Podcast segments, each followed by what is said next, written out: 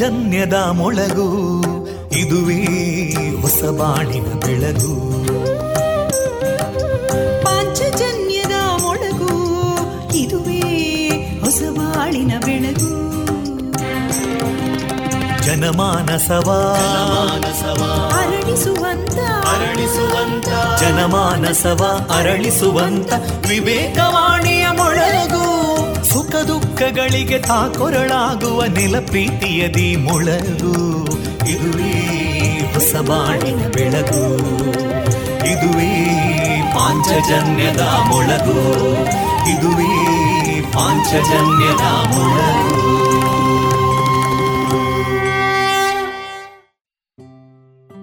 ಕೇಳುಗ ಬಾಂಧವರೆಲ್ಲರಿಗೂ ನಮಸ್ಕಾರ. ವಿವೇಕಾನಂದ ವಿದ್ಯಾವರ್ಧಕ ಸಂಘ ಪ್ರವರ್ತಿತ ಸಮುದಾಯ ಬಾನುಲಿ ಕೇಂದ್ರ radio Panchajanya ninety point eight FM, ಇದು ಜೀವ ಜೀವದ ಸ್ವರ ಸಂಚಾರ. ಎಲ್ಲರಿಗೂ ನಾನು ತೇಜಸ್ವಿ ರಾಜೇಶ್ ಮಾಡುವ ನಮಸ್ಕಾರಗಳು. ಇಂದು ಜನವರಿ ಮೂವತ್ತ ಒಂದು ಸೋಮವಾರ. ಈ ದಿನ ನಮ್ಮ ಪಾಂಚಜನ್ಯದ ನಿಲಯದಿಂದ ಪ್ರಸಾರಗೊಳ್ಳಲಿರುವ ಕಾರ್ಯಕ್ರಮಗಳ ವಿವರಗಳು ಇಂತಿದೆ. ಮೊದಲಿಗೆ ಭಕ್ತಿಗೀತೆಗಳು, ಮಾರುಕಟ್ಟೆದಾರಣೆ, ಕಲಾ ಮಹತಿ ಹನ್ನೆರಡನೇ ಸರಣಿ ಕಾರ್ಯಕ್ರಮದಲ್ಲಿ ಕಲಾವಿದರಾದ ವಿದ್ವಾನ್ ಸುದರ್ಶನ್ ಎಂಎಲ್ ಭಟ್ ಅವರ ವೃತ್ತಿ ಪ್ರವೃತ್ತಿ ಬದುಕಿನ ಅನುಭವದ ಮುಂದುವರಿದ ಮಾತುಕತೆ, ಭಾರತ ದೇಶದ ಪ್ರಧಾನಮಂತ್ರಿಗಳಾದ ನರೇಂದ್ರ ಮೋದಿ ಅವರ ಮನ್ ಕಿ ಬಾತ್ ಧ್ವನಿಮುದ್ರಿತ ಕನ್ನಡ ಅವತರಣೆ, ಕೊನೆಯ ಮಧುರಗಾನದಲ್ಲಿ ಪಲ್ಲವಿ ಅನುಪಲ್ಲವಿ ಈ ಚಿತ್ರದ ಗೀತೆಗಳು ಪ್ರಸಾರಗೊಳ್ಳಲಿದೆ.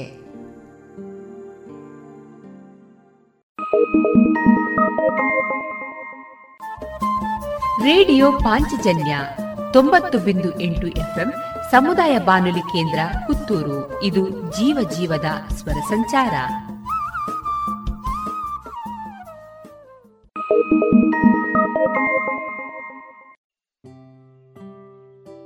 ಇದೀಗ ಮೊದಲಿಗೆ ಭಕ್ತಿಗೀತೆಗಳನ್ನ ಕೇಳೋಣ.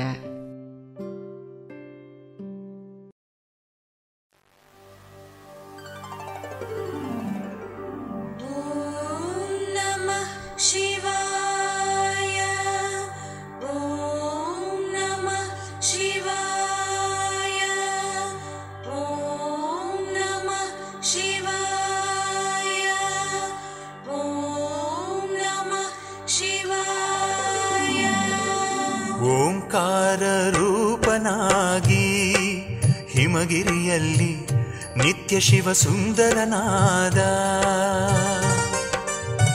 ಗೌರಿ ಶಂಕರನಾಗಿ, ಕರುನಾಡಲ್ಲಿ ಸತ್ಯ ಶಿವ ಸುಂದರನಾದ ಜಗದೀಶ್ವರನಾಗಿ, ಲೋಕದಲ್ಲಿ ಶಿವಪುರಾಣವಾದ ಬಸವೇಶ್ವರನಾಗಿ, ಕನ್ನಡದಲ್ಲಿ ವಚನದ ಉಸಿರಾದ ವಿಶ್ವನಾಥನಾದ, ಉತ್ತರದ ಕಾಶಿಗೆ ಗಂಗಾಧರನಾದ, ದಕ್ಷಿಣದ ಕಾಶಿಗೆ ಅಲ್ಲಿ ಕಂಡರು ಶಿವನೇ, ಇಲ್ಲಿ ಕಂಡರು ಶಿವನೇ. ಸೋಮೇಶ್ವರನಾದ ಅಲಸೂರಲ್ಲಿ ಮೇರು ತೇರಲಿ ಮೆರೆದ ಕಾಡು ಮಲ್ಲೇಶನಾದ, ಮಲ್ಲೇಶ್ವರದಿ ಭಾಗ್ಯದ ಮೆಟ್ಟಿಲಾದ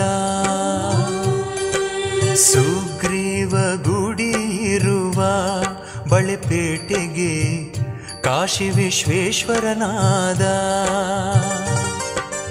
ಉನ್ನತ ಶಿವನಾದ ದೊಮ್ಮಲೂರಲ್ಲಿ ನಿತ್ಯ ನವೀನನಾದ ಉತ್ತರಾಯಣದಿ ಸೂರ್ಯಕಿರಣದಲ್ಲಿ ಗವಿಗಂಗಾಧರ ಗವಿಪುರದಲ್ಲಿ ಸೂರ್ಯನಲ್ಲಿಯೂ ಶಿವನೇ ಗಂಗೆಯಲ್ಲಿಯೂ ಶಿವನೇ ವೀರಭದ್ರನಾದ ಕನಕಪುರದಿ ಶಿವನಹಳ್ಳಿ ಹೆಸರಾದ ದಕ್ಷಿಣ ಕಾಶಿಯೆಂಬ ಶಿವಗಂಗೆಯಲ್ಲಿ ಗಂಗಾಧರನಾದ ಪರಶುರಾಮ ಪ್ರಿಯನಾದ ಮಾಗಡಿಯಲ್ಲಿ ಕೋಟೆ ರಾಮೇಶ್ವರನಾದ ಸಂಗಮೇಶ್ವರನಾದ ಹುಲಿಕಲ್ಲಲ್ಲಿ ಹೊಯ್ಸಳ ಗುರುವಾದ ಐಗಂಡಪುರದ ಭೀಮೇಶ್ವರನಾದ ಇಂದು ಹೆಸರ ಘಟ್ಟದ ಚಂದ್ರಮೌಳಿಯಾದ ಮಂತ್ರಪುಷ್ಪವು ಶಿವನೇ ಸಾಲಿಗ್ರಾಮವು ಶಿವನೇ ಭವಾನಿ ಶಂಕರನಾದ ಆನೇಕಲ್ಲ ಆತ್ಮರ ಲಿಂಗನಾದ ರೇವಣ ಸಿದ್ದೇಶ್ವರ ಮೆಚ್ಚಿ ಬಂದ ಭಕ್ತರ ರಾಮನಗರ ಸಾರಂಗಧರ ಗುಡ್ಡದಿ ಮೊಳೆತೂರ ಕೈಲಾಸೇಶ್ವರನಾದ ಗಂಗರಸರ ದೇವರಾಗಿ ಚನ್ನಪಟ್ಟಣದಿ ಕಣ್ವನಿಗೆ ಶಕ್ತಿಯಾದ ಅಪ್ರಮೇಯ ಸ್ವಾಮಿಯ ನೆರೆಯ ದೇವರಾದ ವಿಜ್ಞಾನೇಶ್ವರ ಯೋಗಿಯ ಮಿತಾಕ್ಷರಿಯಾದ ಗಂಗನೆಂದರು ಶಿವನೇ ರೇವಣ್ಣನೆಂದರು ಶಿವನೇ ಸಿದ್ಧೇಶ್ವರನಾದ ಸಿದ್ಧಗಂಗೆಯಲ್ಲಿ ಅಕ್ಷರ ತೀರ್ಧಿಸಿದ ಜಕಣನ ತವರೂರು ಕೈದಾಳದಲ್ಲಿ ಗಂಗಾಧರನಾದ ನಿಜಗಲ್ಲಿನ ಕಲೆಗೆ ವೀರಭದ್ರ ಉನ್ನತ ಶಿಲೆಯಾದ ಮೂಲ ಶಂಕರನಾಗಿ ತುರುವೇಕೆರೆಯ ಬೆಳಗುಂಬ ಬೆಳಕಾದ ಕಲ್ಪತರುನಾಡು ತಿಪಟೂರಿನಲ್ಲಿ ನಿಂತ ಮಲ್ಲಿಕಾರ್ಜುನ ತೀರ್ಥರೂಪದಲ್ಲಿ ಶಿಲೆಯಲ್ಲಿಯೂ ಶಿವನೇ ಕಲ್ಪವೃಕ್ಷದಲ್ಲಿಯೂ ಶಿವನೇ ರವಿನಂದನಾಯಿರುವ ಚಿಕ್ಕಮದುರೆಯಲ್ಲಿ ಪ್ರಸನ್ನೇಶ್ವರನಾದ ಹೊಸಕೋಟೆ ಹದಿಮುತ್ತೇಶ್ವರ ದೊಡ್ಡಬಳ್ಳಾಪುರದಿ ನಗರೇಶ್ವರನಾದ ಸಂತರ ಸಗ್ಗವಾದ ಎಡೆಯೂರಲ್ಲಿ ಸಿದ್ಧಲಿಂಗೇಶ್ವರನಾದ ನಿಡುಗಲ್ಲ ಮಲ್ಲಿಕಾರ್ಜುನ ಶಿರಾದಲ್ಲಿ ಗಂಗಬ್ರಹ್ಮೇಶ್ವರನಾದ ಶಿವನ ಕಥೆಯ ಕೇಳಿದ ಗುಬ್ಬಿಗಳಿಂದ ಗುಬ್ಬಿಯಾಯ್ತು ಬ್ರಹ್ಮಾಂಡ ಚನ್ನ ಬಸವರಿಂದ ಅಂಡದಲ್ಲಿಯೂ ಶಿವನೇ ಬ್ರಹ್ಮಾಂಡದಲ್ಲಿಯೂ ಶಿವನೇ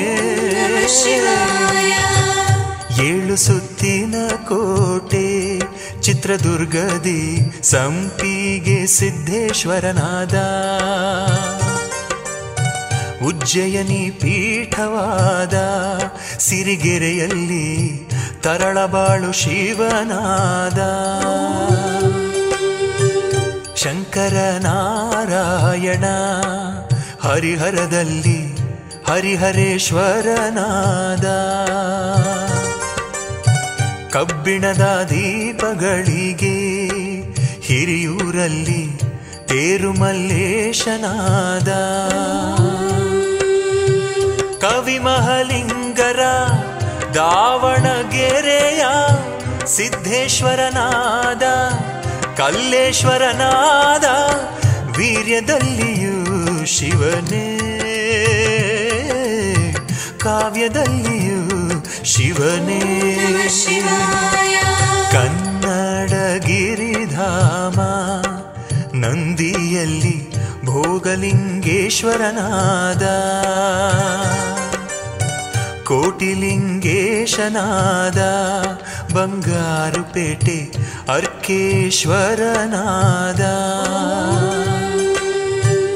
ಚಿನ್ನದ ಭಂಡಾರ ಕೋಲಾರದಲ್ಲಿ ಸೋಮೇಶ್ವರಲಿಂಗನಾದ ಆವಂತಿಕಾ ಕ್ಷೇತ್ರ ಮುಳುಬಾಗಲಲ್ಲಿ ಅಷ್ಟದಿಕ್ಪಾಲಕನಾದ ಮಾಲೂರಿನಲ್ಲಿ ಮಾರ್ಕಂಡನಾದ ವಿರೂಪಾಕ್ಷಪುರದಿ ವಿರೂಪಾಕ್ಷನಾದ ಚಿನ್ನದಲ್ಲಿಯೂ ಶಿವನೇ ಸ್ವಚ್ಛನ್ನದಲ್ಲಿಯೂ ಶಿವನೇ ಭೂ ಕೈಲಾಸವಾದ ಗೋಕರ್ಣದಲ್ಲಿ ಆತ್ಮಲಿಂಗವಾದ ಪಂಪ ಮಹಾಕವಿಯ ಬನವಾಸಿಯಲ್ಲಿ ಮಹಾಬಲೇಶ್ವರನಾದ ಹರಳಯ್ಯ ಚನ್ನಬಸವಣ್ಣರ ವಚನಗಳಲ್ಲಿ ಕ್ರಾಂತಿಯ ಕಿಡಿಯಾದ ಶರಣರು ಉಳಿದುಕೊಂಡ ಉಳವಿಯಲ್ಲಿ ಜೀವನ ಶಿವನಾದ ಯಾಣಮುರುಡೇಶ್ವರ ಇಡುಗುಂಜಿಗಳು ಲೋಕವಿಖ್ಯಾತ ಶಿವಕ್ಷೇತ್ರಗಳು ಸ್ವರ್ಗದಲ್ಲಿಯೂ ಶಿವನೇ ನಿಸರ್ಗದಲ್ಲಿಯೂ ಶಿವನೇ ಆದಿಶಂಕರನೇ ಶೃಂಗೇರಿಯಲ್ಲಿ ವಿದ್ಯಾಪೀಠವಾದ ಸೌಮ್ಯ ರುದ್ರದೈ ಮುಖದ ಚಾಮುಂಡಿಯೊಡನೆ ಜೋಗದ ಜಲವಾದ ಕೋಪದಿ ಕೊಪ್ಪವಾದ ಕೊಪ್ಪದೊಳಗೆ ಯಜ್ಞಕ್ಕೆ ಅಪ್ಪನಾದ ಕವಿ ರವೀಂದ್ರ ಮೆಚ್ಚಿದ ಕಾರವಾರದ ಸಜ್ಜೇಶ್ವರನಾದ ಹರಿದ್ವರ್ಣ ಸಗ್ಗ ಈ ಶಿವಮೊಗ್ಗ ಇಲ್ಲಿದೆ ಕೂಡಲ ಸಂಗನ ಕಗ್ಗ ತುಂಗೆಯಲ್ಲಿಯೂ ಶಿವನೇ ಭದ್ರೆಯಲ್ಲಿಯೂ ಶಿವನೇ ಶಿವ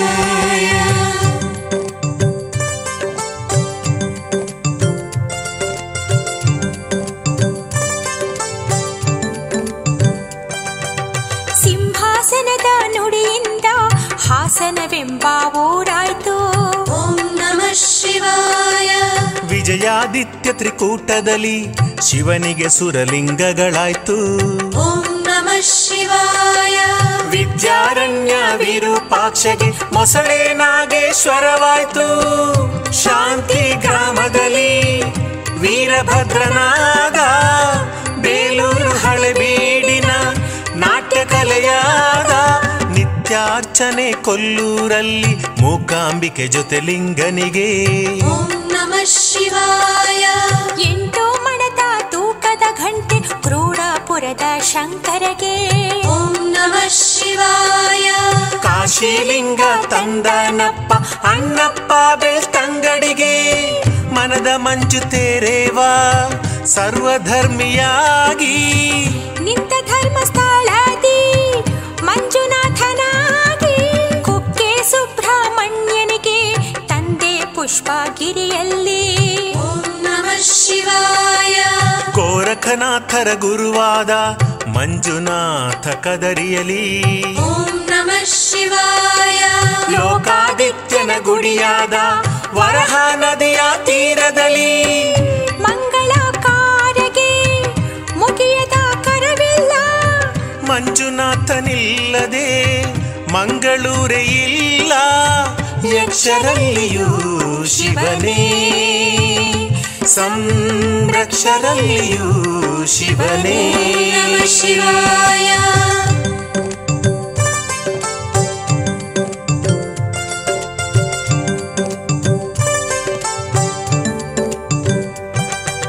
ಕೊಡಗೆ ನಮ್ಮ ಕಾಶ್ಮೀರ, ಶಿವ ಬಂದನು ಇಲ್ಲಿ ಬಾಯಾರಿ ಓಂ ನಮಃ ಶಿವಾಯ. ಪತಿಯ ನೀಲ ಕಂಠಕ್ಕೆ ಗೌರಿಯಾದಳು ಕಾವೇರಿ ಶಿವಾಯ. ಶಿವನ ಕರೆದರು ಅಗಸ್ತ್ಯರು, ಕೊಡಗಲ್ಲಿ ತಾವು ನೆಲೆಯೂರಿ. ಶಿವನೇ ಅಗಸ್ತ್ಯೋದ್ಭವ, ಶಿವನೇ ಭಾಗಮಂಡಲ, ಶಿವನೇ ತೀರ್ಥೋದ್ಭವ, ಶಿವನೇ ಭಗಂಡೇಶ್ವರ. ಕುಸುಪೂರಿನ ಮಹಾಲಿಂಗೇಶ, ಕುಲಕಾವೇರಿಯ ತವರಲ್ಲಿ ಓಂ ನಮಃ ಶಿವಾಯ. ಮಾಲಂಬಿ ಮಲೆ ಮಲ್ಲೇಶ, ಚಲಕಾವೇರಿಯ ಜನರಲ್ಲಿ ಶಿವಾಯ. ಬಸವಳಿದವರಿಗೆ ಬಸವೇಶ, ಬಲಕಾವೇರಿಯ ಮಣ್ಣಲ್ಲಿ ಪಾಡಿ ಸುಬ್ರಹ್ಮಣ್ಯನೋ ಓಂಕಾರೇಶನ ಮಗನಪ್ಪ. ಓಂಕಾರೇಶನಾದರೂ ಮಡಿಕೇರಿಯ ಮಂಜಪ್ಪ. ಮೈಸೂರೆಂದರೆ ಮೈಸೂರು, ಕಲೆ ಸಾಹಿತ್ಯದ ತವರೂರು ಓಂ ನಮಃ ಶಿವಾಯ. ಮೈಸೂರೆಂದರೆ ಮೈಸೂರು, ಹಿರಿದೇ ಕುಲಗಳ ಹಿರಿಯೂರು ಓಂ ನಮಃ ಶಿವಾಯ. ಮೈಸೂರೆಂದರೆ ಮೈಸೂರು, ಪರಮೇಶ್ವರನ ಸತಿಯೂರು. ಅತ್ತ ನಂಜನಗೂಡು, ಇತ್ತ ಮಲೆ ಮಹದೇಶ, ಅತ್ತ ಸೋಮನಾಥಪುರ, ಇತ್ತ ಪಂಚಕೂಟಾಚಲ. ಜೇನು ಮಲೆಯಲು ಶಿವನೇ, ಆನು ಮಲೆಯಲು ಶಿವನೇ. ನಮಃ ಶಿವಾಯ.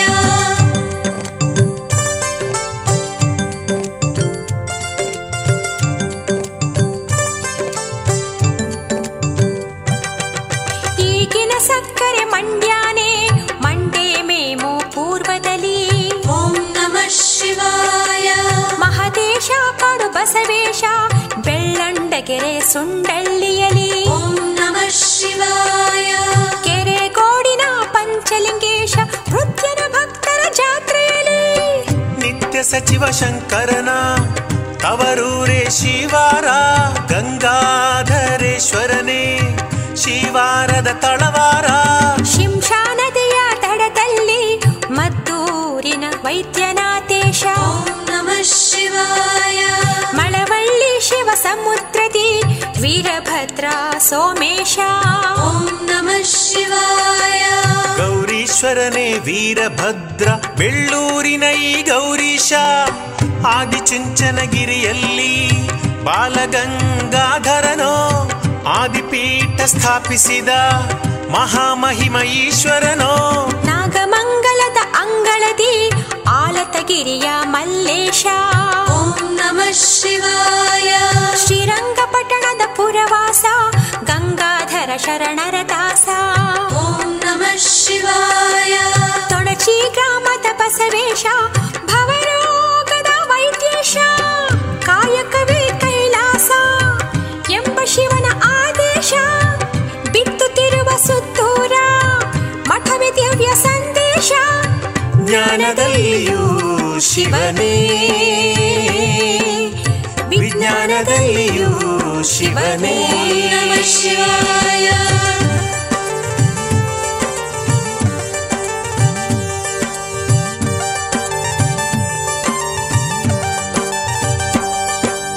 ಭಕ್ತಿ ಭಂಡಾರಿ ಬಸವಣ್ಣನವರ ನೀಡಿದ ಜಿಲ್ಲೆ ಬಿಜಾಪುರ, ದಕ್ಷಿಣಕ್ಕೆ ಆಭರಣವು ಎನಿಸಿದೆ ಆಧ್ಯಾತ್ಮಕ್ಕೆ ಇದು ಹರಹರ.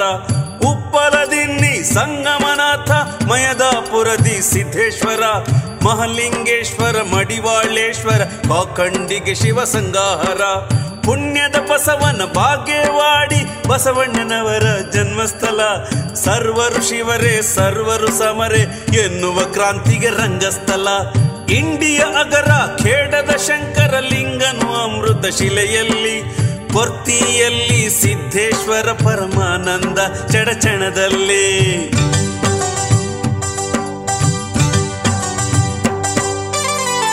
ಮುಧೋಳ ರನ್ನ ಕವಿಯ ಊರು, ಲಿಂಗಪುರ ಧಾರ್ಮಿಕತೆಯ ತವರು, ಇಲ್ಲಿರುವ ಮಹಲಿಂಗೇಶ್ವರನು.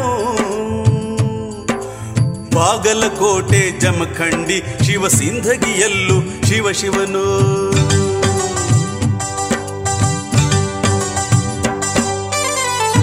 ಆ ಕಡೆ ದ್ವಿಭುಜ ಗಣೇಶಯ್ಯ, ಈ ಕಡೆ ಪುತ್ರ ಕಾರ್ತಿಕೇಯ, ಅರ್ಧನಾರೀಶ್ವರ ಶಿವನಿಲ್ಲೇ.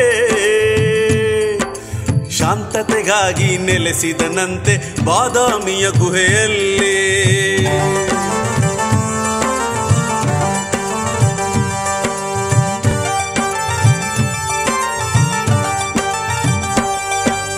ಉತ್ತರ ಗುಡ್ಡದ ಮೂಲೆಗಿತ್ತಿಯಲ್ಲಿ ಆದಿಮೂಲನ ಕಥಾವಳಿ, ನಾಗರ ದ್ರಾವಿಡ ಸಂಸ್ಕೃತಿಯಲ್ಲೂ ಪರಮೇಶ್ವರನ ಪ್ರಭಾವಳಿ. ಪಟ್ಟದ ಕಲ್ಲಲ್ಲಿ ವೀರ ಗರ್ವದಿ ಹರಿಯುವಳು ಮಲಪ್ರಭಾ ನದಿ, ಜಂಬುಲಿಂಗ ಶ್ರೀ ವಿರೂಪಾಕ್ಷನು ಇಲ್ಲಿರುವನು ಮಹತನ್ಮಯದೆ. ಐಹೊಳೆ ಎಂಬ ಶಿಲ್ಪಕ್ಷೇತ್ರ ದೇವಾಲಯಗಳ ಭಂಡಾರ, ಇಲ್ಲಿಯ ನಮ್ಮ ಪರಮೇಶ್ವರನಿಗೆ ಪ್ರಾಚೀನತೆಯ ಸಿಂಧೂರ. ಸಂಗಮೇಶ್ವರ ಮಲ್ಲಿಕಾರ್ಜುನ ರಾಮಲಿಂಗ ಸರ್ವಾಂತರ್ಯಾಮಿ, ಪಡದಿಹ ಭೂಮಿ ಭಕ್ತರ ಪ್ರೇಮಿ ಕರುನಾಡಿನ ಈ ಬಾದಾಮೆ.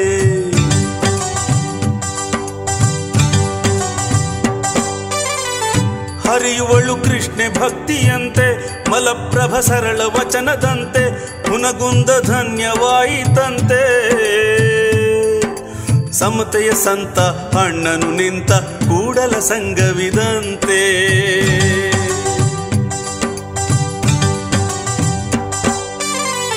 ಸಿಖ್ಖರಿಗೆ ಗುರುದ್ವಾರವಂತೆ, ಮಹಮ್ಮದರ ಮರುಮೆಕ್ಕ ಅಂತೆ, ಬೀದರಿನ ಆಧ್ಯಾತ್ಮದ ಸಂತೆ. ಇಲ್ಲಿನ ಬೃಹತ್ ಸ್ವಯಂಭೂಲಿಂಗ ಪಾಪನಾಶಿನಿಯಂತೆ.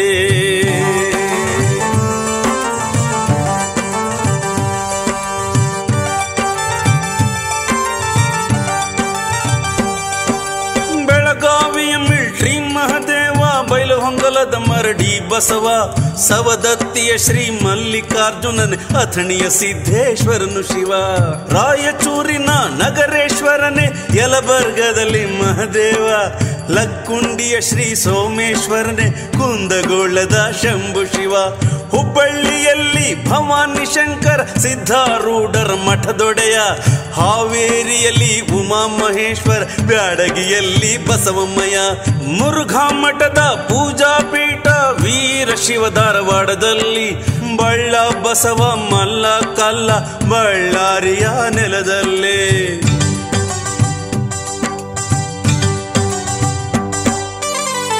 ಪಂಪಾ ನದಿ ಪುಣ್ಯ ತೀರದಲ್ಲಿ, ವೀರರ ವಿಜಯ ನಗರದಲ್ಲಿ, ಹಂಪೆಯ ವಿರೂಪಾಕ್ಷನಿಲ್ಲೇ. ಹೊನ್ನಿನ ಮಳೆಯ ಧರ್ಮದ ಬೆಳೆಯ ತಂದನು ನಮಗೆ ಕೃಪೆ ಚಲ್ಲಿ.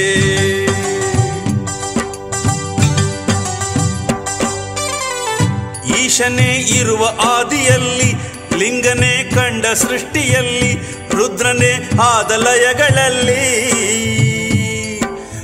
ಆದಿಯು ಶಿವನೇ, ಅಂತ್ಯವು ಶಿವನೇ, ಶಾಶ್ವತವು ಪರಶಿವನೇ. ಓಂ ನಮಃ ಶಿವಾಯ ಅಂದರೆ ಸಾಕು ಕೈಲಾಸ ದರ್ಶನವಂತೆ. ಓಂ ನಮಃ ಶಿವಾಯ ಕೇಳಲು ಸಾಕು ಸರ್ವವೇದ ಪಾರಾಯಣವಂತೆ. ಓಂ ನಮಃ ಶಿವಾಯ ಇದ್ದರೆ ಸಾಕು ಅಷ್ಟೈಶ್ವರ್ಯ ಸಿರಿಯಂತೆ. ಓಂ ನಮಃ ಶಿವಾಯ ಒಲಿಯಲು ದಾರಿ ಶುದ್ಧ ಕಾಯಕವಂತೆ. ಮೂರು ಕೋಟಿ ದೇವರ ಮೂಲ ಮಂತ್ರ ಈಶ, ಈಶನನ್ನು ಕೂಗಿದರೆ ಪಾಪವೆಲ್ಲ ನಾಶ. ಭಕ್ತಿ ಎಂದರೆ ಶಿವನೇ, ಪ್ರೀತಿ ಎಂದರೆ ಶಿವನೇ. ಮಂಗಳ ಮಂಗಳ ಸದಾಶಿವ, ಸನ್ಮಂಗಳತ ಮಹಾಶಿವ. ಮಂಗಳ ಮಂಗಳ ಶಂಭೋ ಶಿವ, ಚಿನ್ಮಂಗಳತ ಮಹಾಶಿವ. ಮಂಗಳ ಮಂಗಳ ರುದ್ರಶಿವ, ಚಿರಮಂಗಳತ ಮಹಾಶಿವ. ಮಂಗಳ ಮಂಗಳ ಗೌರಿ ಶಿವ, ಶುಭ ಮಂಗಳತ ಮಹಾಶಿವ. ಮಂಗಳ ಮಂಗಳ ಗಂಗಾ ಶಿವ, ಮಹಾಮಂಗಳತ ಮಹಾಶಿವ. ಮಂಗಳ ಮಂಗಳ ಗಣಪ ಶಿವ, ವಿಘ್ನಗಳ ತಡೆ ಮಹಾಶಿವ. ಮಂಗಳ ಮಂಗಳ ಮಹಾಶಿವ, ಜಯ ಜಯ ಮಂಗಳ ಶಿವ ಶಿವ ಶಿವ ಶಿವ ಶಿವ ಶಿವ ಶಿವ ಶಿವ ಶಿವ ಶಿವ. लिख दो न भारत की उड़ान, आजादी की हर पहचान. देश का अपने मान करो, भारत का सम्मान करो. आजादी की पचहत्तरवीं वर्षगांठ पर देश अमृत महोत्सव मना रहा है. इसमें देशभक्ति गीत लेखन प्रतियोगिता हो रही है. क्या आप भी इसमें भाग लेना चाहते हैं? यदि हाँ, तो रजिस्ट्रेशन के लिए Amrit Mahotsav dot N I C dot in पर जाएं. आगे आओ, कलम उठाओ, देश हित में लिखते जाओ.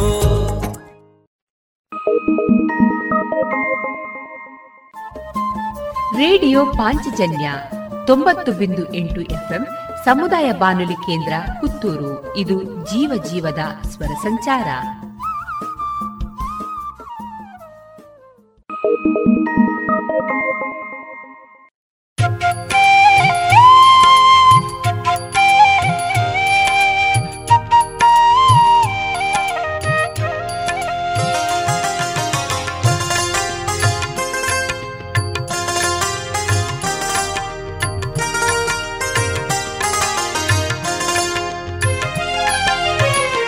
ಸಂಗಮನಾಥ ಲೋಕವಿಧಾತ ಕೂಡಲ ಸಂಗಮನೇ. ಜಂಗಮನಾಥ ಪಾಮರ ಪ್ರೀತ ಕೂಡಲ ಸಂಗಮನೇ. ಆದುದನರಿಯೇ ಓದುದನರಿಯೇ ಕೂಡಲ ಸಂಗಮನೇ. ಬಂದುದನರಿಯೇ ನಿಂದುದನರಿಯೇ ಕೂಡಲ ಸಂಗಮನೇ. ನಿನ್ನ ವಿನಾ ನಾನು ತೃಣ ಕೂಡಲ ಸಂಗಮನೇ. ನನ್ನ ಮನ ನಿನ್ನದಯ್ಯ ಕೂಡಲ ಸಂಗಮನೇ. ಸಂಗಮನಾಥ ಲೋಕವಿಧಾತ ಕೂಡಲ ಸಂಗಮನೇ.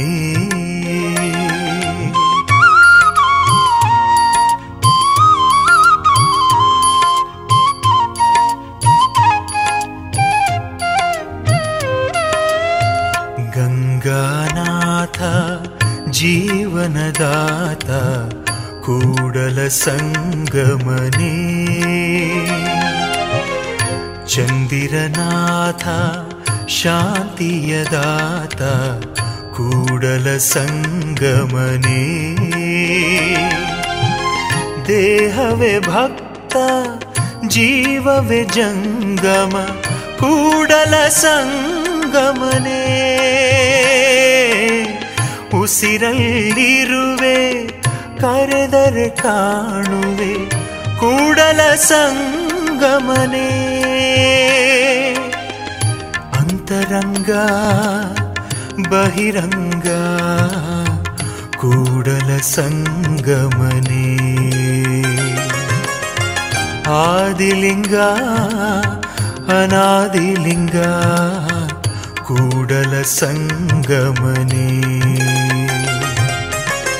ಗಂಗಾನಾಥ ಜೀವನದಾತ ಕೂಡಲ ಸಂಗಮನೇ,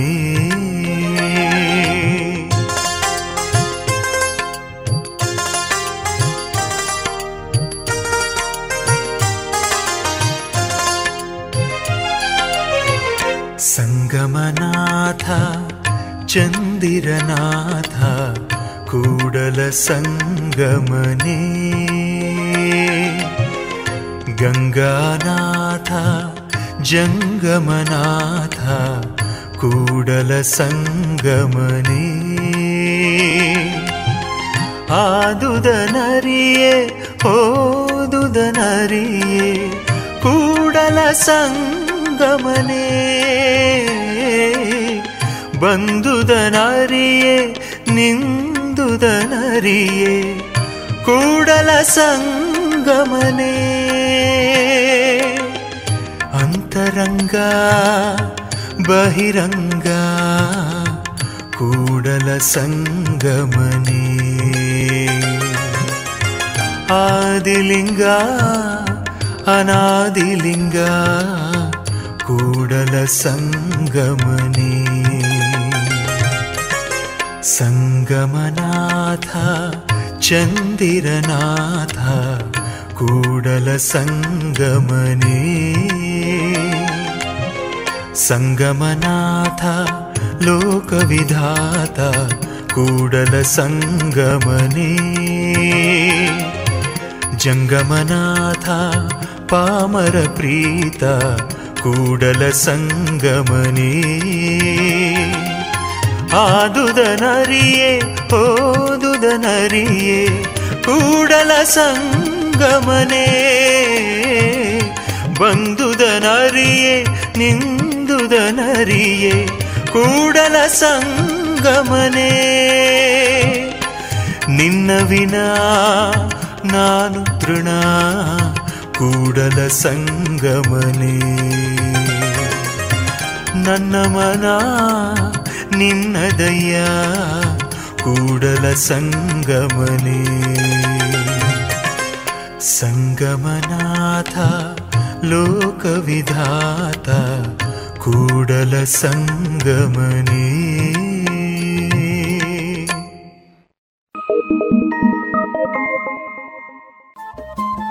ರೇಡಿಯೋ ಪಾಂಚಜನ್ಯ ತೊಂಬತ್ತು ಬಿಂದು ಎಂಟು ಎಫ್ಎಂ ಸಮುದಾಯ ಬಾನುಲಿ ಕೇಂದ್ರ ಪುತ್ತೂರು. ಇದು ಜೀವ ಜೀವದ ಸ್ವರ ಸಂಚಾರ.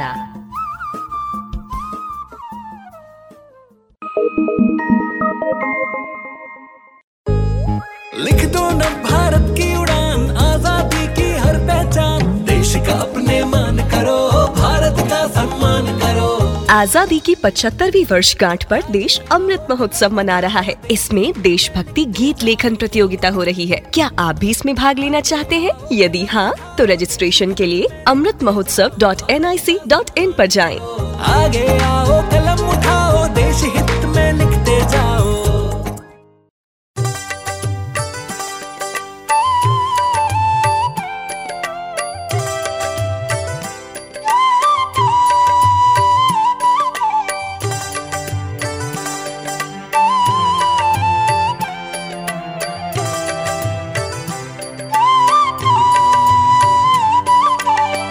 ಶರಣಯ್ಯ ಶರಣಯ್ಯ ಶರಣರ ಕಿರಣ ನೀನಯ್ಯ, ಶರಣಯ್ಯ ಶರಣಯ್ಯ ಜನನ ಮರಣ ನೀನಯ್ಯ, ಶರಣ ಭರಣ ನೀನಯ್ಯ.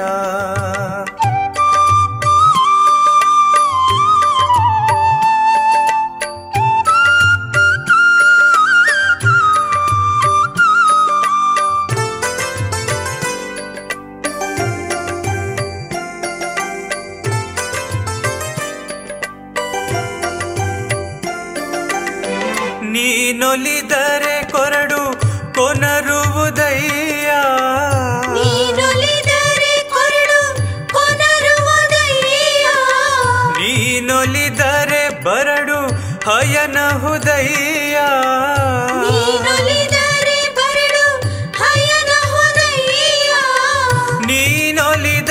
ಪಾಮರ ಪಂಡಿತನಯ್ಯ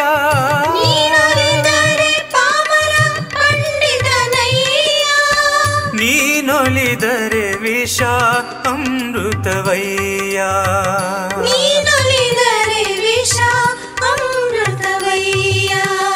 ಶರಣಯ್ಯ ಶರಣಯ್ಯ ಶರಣರ ಕಿರಣ ನೀನಯ್ಯ ಶರಣಾಭರಣ ನೀನಯ್ಯ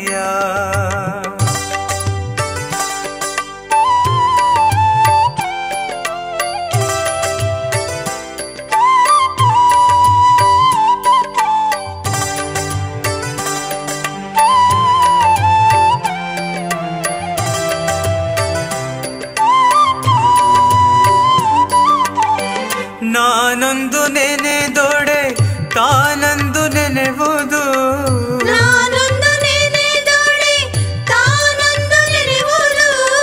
ನಾವಿತ್ತಲೆಳೆದೊಡೆ ತಾನತ್ತಲೆಳೆವುದು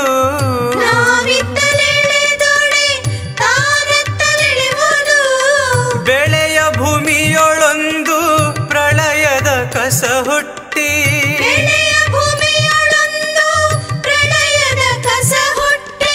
ತಿಳಿಯಲಿಯದು ಏಚ್ಚರಲಿಯದು ತಿಳಿಯಲಿಯದು ಏಚ್ಚರಲಿಯದು ಶರಣಯ್ಯ ಶರಣಯ್ಯ ಶರಣರ ಕಿರಣ ನೀನಯ್ಯ ಶರಣಾಭರಣ ನೀನಯ್ಯ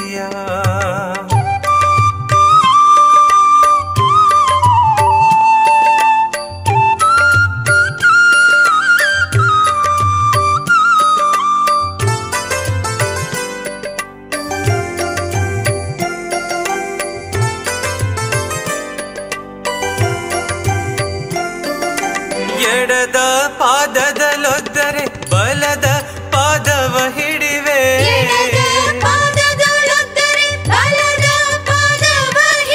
ಬಲದ ಪಾದದಲ್ಲೊದ್ದರೆ ಎಡದ ಪಾದವ ಹಿಡಿವೆ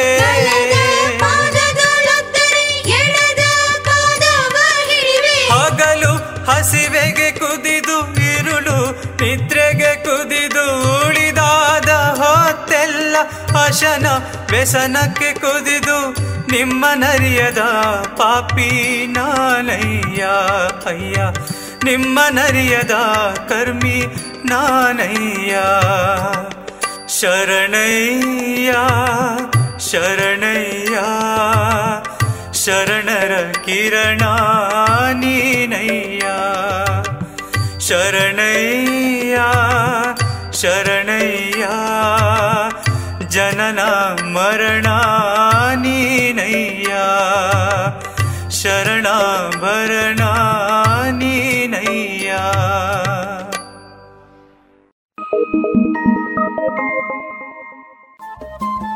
ರೇಡಿಯೋ ಪಾಂಚಜನ್ಯ ತೊಂಬತ್ತು ಬಿಂದು ಎಂಟು ಎಫ್ಎಂ ಸಮುದಾಯ ಬಾನುಲಿ ಕೇಂದ್ರ ಪುತ್ತೂರು. ಇದು ಜೀವ ಜೀವದ ಸ್ವರ ಸಂಚಾರ.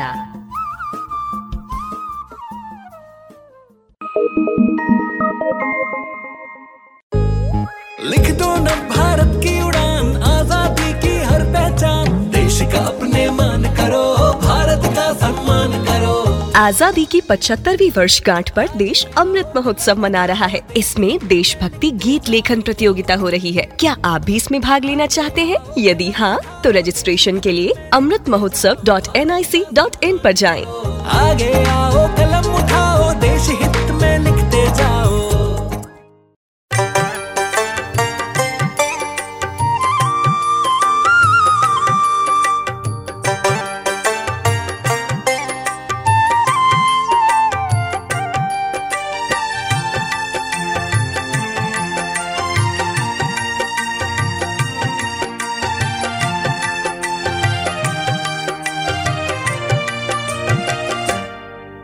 ಆಕಾಶಲಿಂಗ ಶಿವಸೂರ್ಯಲಿಂಗ ನಕ್ಷತ್ರಲಿಂಗ ಶಿವಚಂದ್ರಲಿಂಗ ಬ್ರಹ್ಮಾಂಡಲಿಂಗ ಶಿವನಾಮ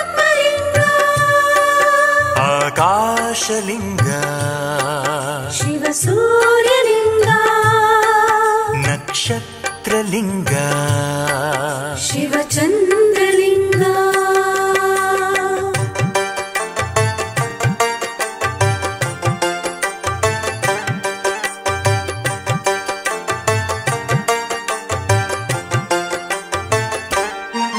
ಸಮಚಿತ್ತವೆಂದು ನಿಜ ಲಿಂಗ ಗುರುಚಿತ್ತವೆಂದು ನಿಜ ಮಾರ್ಗಲಿಂಗ ರುಜುಚಿತ್ತವೆಂದು ಆನಂದಲಿಂಗ ಶಿವಚಿತ್ತವೆಂದು ನಿಜ ವೀರಲಿಂಗ ಶುದ್ಧಾತ್ಮಲಿಂಗ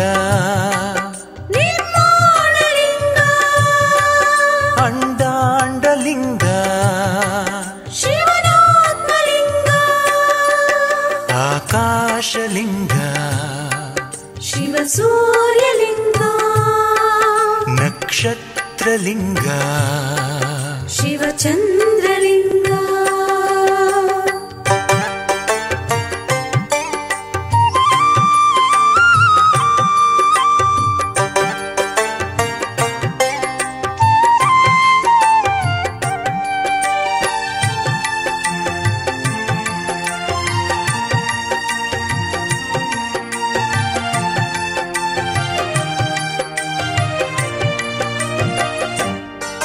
ಬಸವಣ್ಣಲಿಂಗ ಶಿವಭಾವಶೃಂಗ ಹರಳಯ್ಯಲಿಂಗ ಶಿವಪುಷ್ಪಭೃಂಗ ಉರಿಲಿಂಗ ಪೆದ್ದಿ ನಿರ್ಮೋಹಿಲಿಂಗ ಮಹಾದೇವಿಯಕ್ಕ ನಿರ್ವಾಣಲಿಂಗ ಶಿವಶರಣರ ಸಂಘ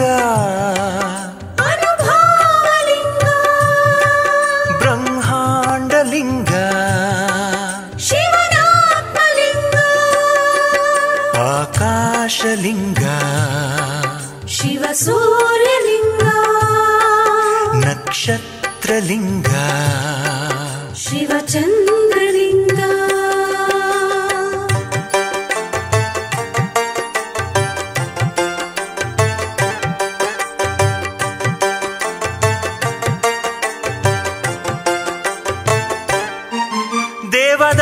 ಸಿಮಯ್ಯ ಕರುಣಾಂತರಂಗ ಮಡಿವಾಳ ಮಾಚ ಅಕಳಂಕರಂಗ ಗುಹೇಶ್ವರಯ್ಯ ಸತ್ಯಾಂತರಂಗ ಮಿರಿಮಿಂಡ ದೇವ ಶುದ್ಧಾಂತರಂಗ ಕಲ್ಯಾಣರಂಗ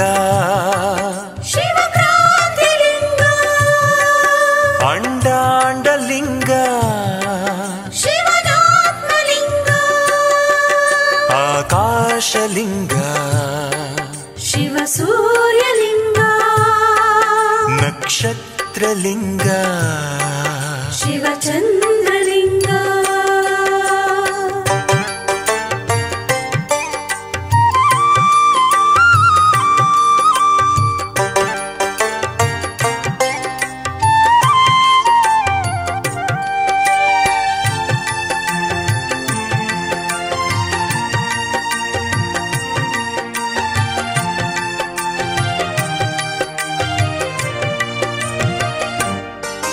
ದಾಸೋಹವೆಂದು ಶರಣಾರ್ಥಿಲಿಂಗ ನಿತ್ಯ ಕಾಯಕವೆಂದು ಕೈಲಾಸಲಿಂಗ ದಯೆಯೆಂಬ ಗುಣವೇ ಪರಧರ್ಮಲಿಂಗ ಸಮಭಾವ ಶ್ರುತಿಯೇ ಶಿವನಾದಲಿಂಗ ನಟರಾಜಲಿಂಗ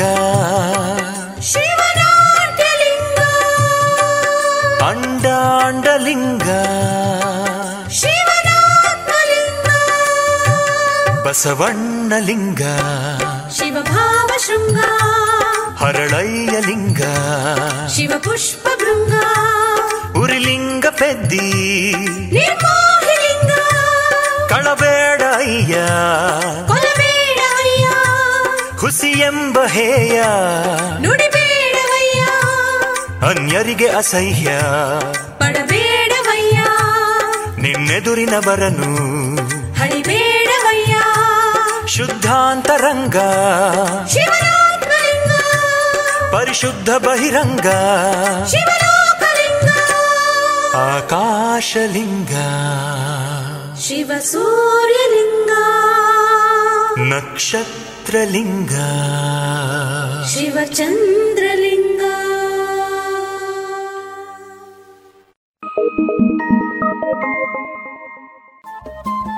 ರೇಡಿಯೋ ಪಾಂಚಜನ್ಯ ತೊಂಬತ್ತು ಬಿಂದು ಎಂಟು ಎಫ್ಎಂ ಸಮುದಾಯ ಬಾನುಲಿ ಕೇಂದ್ರ ಪುತ್ತೂರು. ಇದು ಜೀವ ಜೀವದ ಸ್ವರ ಸಂಚಾರ.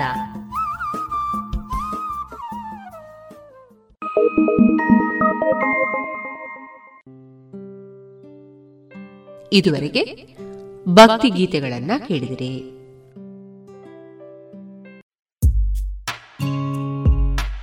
ದೇಶದ ಹೆಮ್ಮೆಯ ಬರೆಯೋಣ, ಸ್ವಾತಂತ್ರ್ಯದ ಉಸಿರಾಶ್ವಾಸಿಸೋಣ, ನವ ಭಾರತಕ್ಕೆ ಜೋಗುಳ ಬರೆದು ನಾಳೆಯ ಕಟ್ಟೋಣ. ಮಕ್ಕಳ ಮನದಲ್ಲಿ ದೇಶಭಕ್ತಿಯ ತುಂಬುವ ನಾವೆಲ್ಲ ದೇಶಭಕ್ತಿ ಗೀತೆ. ಅಮೃತ್ ಮಹೋತ್ಸವದ ಪ್ರಯುಕ್ತ ಜೋಗುಳ ಬರೆಯುವ ಸ್ಪರ್ಧೆ, ಇದರಲ್ಲಿ ಭಾಗವಹಿಸಲು Amrit Mahotsav dot NIC dot ಇನ್ನಲ್ಲಿ ಹೆಸರು ನೋಂದಾಯಿಸಿ.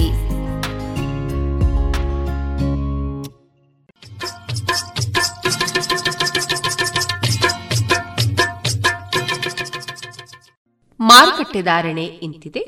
ಹೊಸ ಅಡಿಕೆ ಮುನ್ನೂರ ಎಪ್ಪತ್ತ ಐದರಿಂದ ನಾಲ್ಕುನೂರ ಐವತ್ತು, ಹಳೆ ಅಡಿಕೆ ನಾಲ್ಕುನೂರ ಎಪ್ಪತ್ತರಿಂದ ಐನೂರ ಮೂವತ್ತು, ಡಬಲ್ ಚೋಲ್ ಐನೂರ ಎಂಬತ್ತ ಐದರಿಂದ ಐನೂರ ಮೂವತ್ತ ಐದು, ಹಳೆ ಪಟೋರ ಮುನ್ನೂರ ಎಂಬತ್ತರಿಂದ ನಾಲ್ಕುನೂರ ನಲವತ್ತ ಐದು, ಹೊಸ ಪಟೋರ ಮುನ್ನೂರ ಇಪ್ಪತ್ತರಿಂದ ಮುನ್ನೂರ ಎಂಬತ್ತ ಐದು, ಹಳೆ ಉಳ್ಳಿಗಡ್ಡೆ ಇನ್ನೂರ ಐವತ್ತರಿಂದ ಇನ್ನೂರ ಎಂಬತ್ತು, ಹೊಸ ಉಳ್ಳಿಗಡ್ಡೆ ನೂರ ಐವತ್ತರಿಂದ ಇನ್ನೂರ ಐವತ್ತ ಐದು, ಹಳೆ ಕರಿಗೋಟು ಇನ್ನೂರ ಐವತ್ತರಿಂದ ಇನ್ನೂರ ಎಪ್ಪತ್ತ ಐದು, ಹೊಸ ಕರಿಗೋಟು ಇನ್ನೂರರಿಂದ ಇನ್ನೂರ ಅರವತ್ತ ಐದು, ಕಾಳುಮೆಣಸು ಮುನ್ನೂರ ತೊಂಬತ್ತರಿಂದ ನಾಲ್ಕುನೂರ ಎಂಬತ್ತು, ಒಣಕೊಕ್ಕೋ ನೂರ ನಲವತ್ತರಿಂದ ನೂರ ಎಂಬತ್ತ ಮೂರು, ಹಸಿಕೊಕ್ಕೋ ನಲವತ್ತರಿಂದ ಐವತ್ತ ಐದು. ರಬ್ಬರ್ ಧಾರಣೆ ಗ್ರೇಡ್ ಆರ್ಎಸ್ಎಸ್ ಫೋರ್ ನೂರ ಅರವತ್ತು ರೂಪಾಯಿ ಐವತ್ತು ಪೈಸೆ, ಆರ್ಎಸ್ಎಸ್ ಫೈವ್ ನೂರ ಐವತ್ತ ಮೂರು ರೂಪಾಯಿ ಐವತ್ತು ಪೈಸೆ, ಲಾಟ್ ನೂರ ಐವತ್ತು ರೂಪಾಯಿ ಐವತ್ತು ಪೈಸೆ, ಸ್ಕ್ರ್ಯಾಪ್ ತೊಂಬತ್ತ ನಾಲ್ಕರಿಂದ ನೂರ ನಾಲ್ಕು ರೂಪಾಯಿ.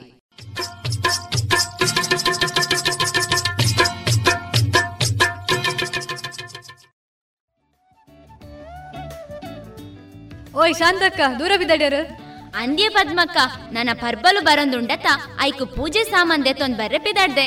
ಓ ಅಂದ ಓಲ್ ದೆತ್ತೊಂದುಲ್ಲರು ಇಂಕಿಲ ಕೆಲವು ಸಾಮಾನು ಬೋಡಿತ್ತನತೆ. ಹೋ ಅಂಚನ ಬಲೆ ಯಾನ್ ಚಂದು ಶೆಟ್ಟಿಗ್ ಪೋವೊಂದುಲ್ಲೆ ಬೋಡಾತಿನ ಪೂಜೆ ಸಾಮಾನ್ ಮತ್ತ ಅವಲೇ ತಿಕ್ಕೊಂಡು ಪಾತ್ರೆ ಪಗಡೆಡ್ದು ಪತ್ತದು ದೀಪ ಕಳಶ ಜಾಗಟದ ಒಟ್ಟುಗು ಉಡುಗೊರೆ ಕೊರೆಲ ಬೋಡಾತಿನ ತಾಮ್ರ ಹಿತ್ತಾಳೆ ಕಂಚು ಸ್ಟೀಲ್ ಭಾಜನ ಅವತ್ತಂದೆ ಒಳ್ಳಿದ ಶೋಪೀಸ್ಲ ಅವಲೇ ತಿಕ್ಕೊಂಡು.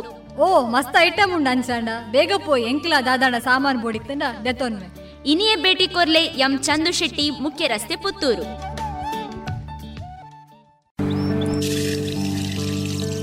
ಓಯ್ ತೇಜು, ಏನ್ ಮಾಡ್ತಾ ಇದ್ದೀಯಾ? ಈ ಕೋವಿಡ್ ಬಂದ್ಮೇಲೆ ಎಷ್ಟು ಜಾಗೃತಿ ವಹಿಸಿದ್ರು ಸಾಲ್ತಾ ಇಲ್ಲ. ಅದಕ್ಕೆ ದೇಹದಲ್ಲಿ ಇಮ್ಯುನಿಟಿ ಜಾಸ್ತಿ ಮಾಡ್ಕೊಳ್ಳೋಕೆ ಏನ್ ಮಾಡೋದು ಅಂತ ಯೋಚನೆ ಮಾಡ್ತಾ ಇದ್ದೇನೆ. ಅದಕ್ಕೆ ಯಾಕೆ ಯೋಚನೆ ಮಾಡ್ತೀಯಾ? ಸತ್ವಂ ಇಲ್ವಾ? Satvam Satvam immunity herbal drinking water. ಇದು ನಮ್ಮ ದೇಹದಲ್ಲಿ ರೋಗ ನಿರೋಧಕ ಶಕ್ತಿಯನ್ನು ಹೆಚ್ಚಿಸುತ್ತದೆ. ಹಾಗೆಯೇ ಅಮೃತ ಬಳ್ಳಿ, ಲೆಮನ್ ಗ್ರಾಸ್, ದಾಲ್ಚೀನಿ, ತುಳಸಿ, ನೆಲನೆಲ್ಲಿ, ಅರಿಶಿನ ಮತ್ತು ಅದರ ಎಲೆಗಳ ಸತ್ವವನ್ನು ಬಳಸಿಕೊಂಡ Satvam immunity booster herbal extract. ಇಷ್ಟೆಲ್ಲ ಸತ್ವಂನಲ್ಲೇ ಇರುವಾಗ ಬೇರೇನ್ ಬೇಕು? ಇದಿಷ್ಟೇ ಅಲ್ಲ, ನಮ್ಮ ಚರ್ಮದ ಆರೋಗ್ಯ ರಕ್ಷಣೆಗೆ ಲೆಮನ್ ಗ್ರಾಸ್ ಹರ್ಬಲ್ ಸೋಪ್ ಕೂಡ ಇದೆ. ವಾವ್, ಇದೆಲ್ಲ ಎಲ್ಲಿ ಸಿಗುತ್ತೆ? ಎಲ್ಲಿಂದಲೂ ತರಬೇಕಾಗಿಲ್ಲ, ನಮ್ಮದೇ ಪುತ್ತೂರಿನ ಎಲ್ಲ ಅಂಗಡಿ ಹಾಗೂ ಮೆಡಿಕಲ್ ಶಾಪ್ಗಳಲ್ಲಿ ಲಭ್ಯ. ಹೆಚ್ಚಿನ ಮಾಹಿತಿಗಾಗಿ ಸಂಪರ್ಕಿಸಿ ಹಾರ್ದಿಕ್ ಹರ್ಬಲ್ಸ್. ದೂರವಾಣಿ ಸಂಖ್ಯೆ ಎಂಟು ಏಳು ಒಂಬತ್ತು ಎರಡು ಒಂದು ಎರಡು ಏಳು ನಾಲ್ಕು ಐದು ಒಂಬತ್ತು. ಸುಮಧುರ ಕ್ಷಣಗಳನ್ನು ಎಂದು ಅವಿಸ್ಮರಣೀಯಗೊಳಿಸಲು ಪರಿಶುದ್ಧ ಚಿನ್ನಾಭರಣಗಳು ಮುಳಿಯಾ ಜುವೆಲ್ಸ್ ನಲ್ಲಿ. ಎಲ್ಲಿಯೂ ಸಿಗದಂತಹ ಅತ್ಯುನ್ನತ ಡಿಸೈನ್ಸ್, ಬೇಕಾದಷ್ಟು ಕಲೆಕ್ಷನ್ಸ್, ಸೆಲೆಕ್ಷನ್ಸ್. ಚಿನ್ನ, ಬೆಳ್ಳಿ, ವಜ್ರಾಭರಣಗಳ ಖರೀದಿಗೆ ಭೇಟಿ ಕೊಡಿ ಮುಳಿಯಾ ಜುವೆಲ್ಸ್, ಪುತ್ತೂರು, ಮಡಿಕೇರಿ, ಗೋಣಿಕೊಪ್ಪಲು, ಬೆಳ್ತಂಗಡಿ, ಬೆಂಗಳೂರು. ಶುದ್ಧತೆಯನ್ನು ಮೀರಿದ ಪರಿಪೂರ್ಣತೆಯಡೆಗೆ. ರೇಡಿಯೋ ಪಾಂಚಜನ್ಯ ತೊಂಬತ್ತು ಬಿಂದು ಎಂಟು ಎಫ್ಎಂ ಸಮುದಾಯ ಬಾನುಲಿ ಕೇಂದ್ರ ಪುತ್ತೂರು. ಇದು ಜೀವ ಜೀವದ ಸ್ವರ ಸಂಚಾರ.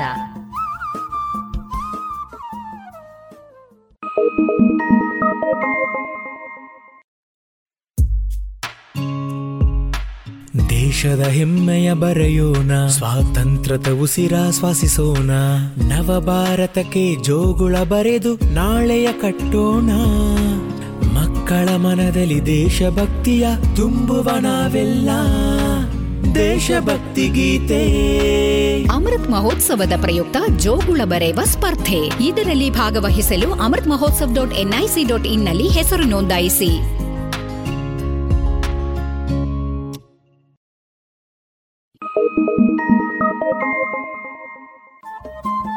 ರೇಡಿಯೋ ಪಾಂಚಜನ್ಯ ತೊಂಬತ್ತು ಬಿಂದು ಎಂಟು ಎಫ್ಎಂ ಸಮುದಾಯ ಬಾನುಲಿ ಕೇಂದ್ರ ಪುತ್ತೂರು. ಇದು ಜೀವ ಜೀವದ ಸ್ವರ ಸಂಚಾರ.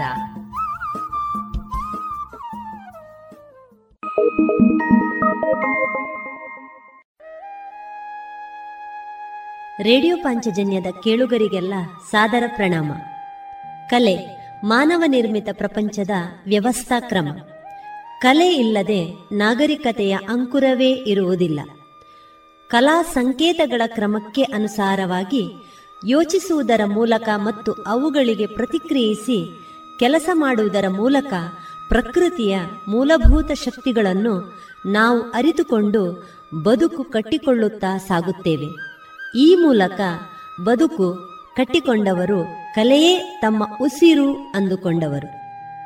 ತಮ್ಮ ಸುತ್ತಮುತ್ತಲಿನ ಏನೇ ವ್ಯತ್ಯಾಸಗಳೇ ಇರಲಿ, ಇವರಲ್ಲಿ ಹೊಸತನದ ತುಡಿತವಿರುತ್ತದೆ. ಕಲಾ ದಾರಿಗೆ ಕೊಂಡೊಯ್ಯುವ ಸಂಕೇತಗಳು ಎಲ್ಲೆಡೆಯಲ್ಲಿಯೂ ಸಲ್ಲಬೇಕಾದ ಗೌರವವನ್ನು ಪಡೆಯುತ್ತದೆ. ಕಲಾ ಪ್ರಪಂಚವನ್ನು ತಮ್ಮದಾಗಿರಿಸಿದ ಕಲಾವಿದರ ಪರಿಚಯ, ತಮ್ಮ ಮುಂದಿಡುವ ಪ್ರಯತ್ನ ಇದೀಗ ಕಲಾ ಮಹತಿ ಸರಣಿ ಕಾರ್ಯಕ್ರಮದ ರೂಪದಲ್ಲಿ ನಮ್ಮ ರೇಡಿಯೋ ಪಾಂಚಜನ್ಯದಲ್ಲಿ ಪ್ರಸಾರವಾಗಲಿದೆ.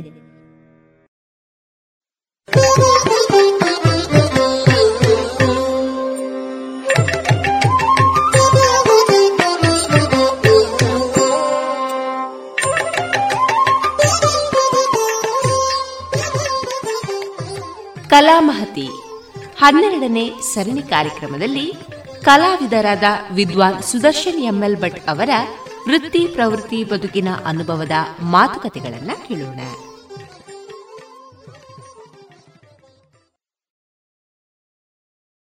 ಈಗ ಸಂಗೀತ ಕಲಾ ಪ್ರಕಾರ ಇದು ಒಂದಷ್ಟು ಸಂಶೋಧನೆಗಳಿಗೆ ಒಳಗಾಗಿದೆ. ಅಂದರೆ ಸಂಶೋಧನೆಗೆ ಆ ವಿಷಯವನ್ನು ತಗೊಂಡಿದ್ದಾರೆ.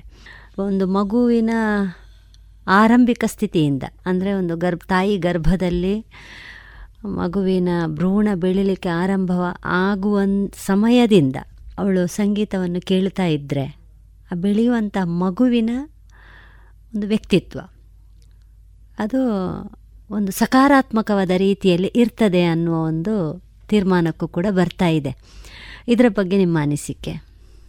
ಇದರ ಬಗ್ಗೆ ತುಂಬ ನಾವು ಹೇಳಲಿಕ್ಕೆ ಆಗೋದಿಲ್ಲ, ಯಾಕಂದರೆ ನಾವು ಅದರಲ್ಲಿ ರಿಸರ್ಚ್ ಮಾಡಿದವರಲ್ಲ.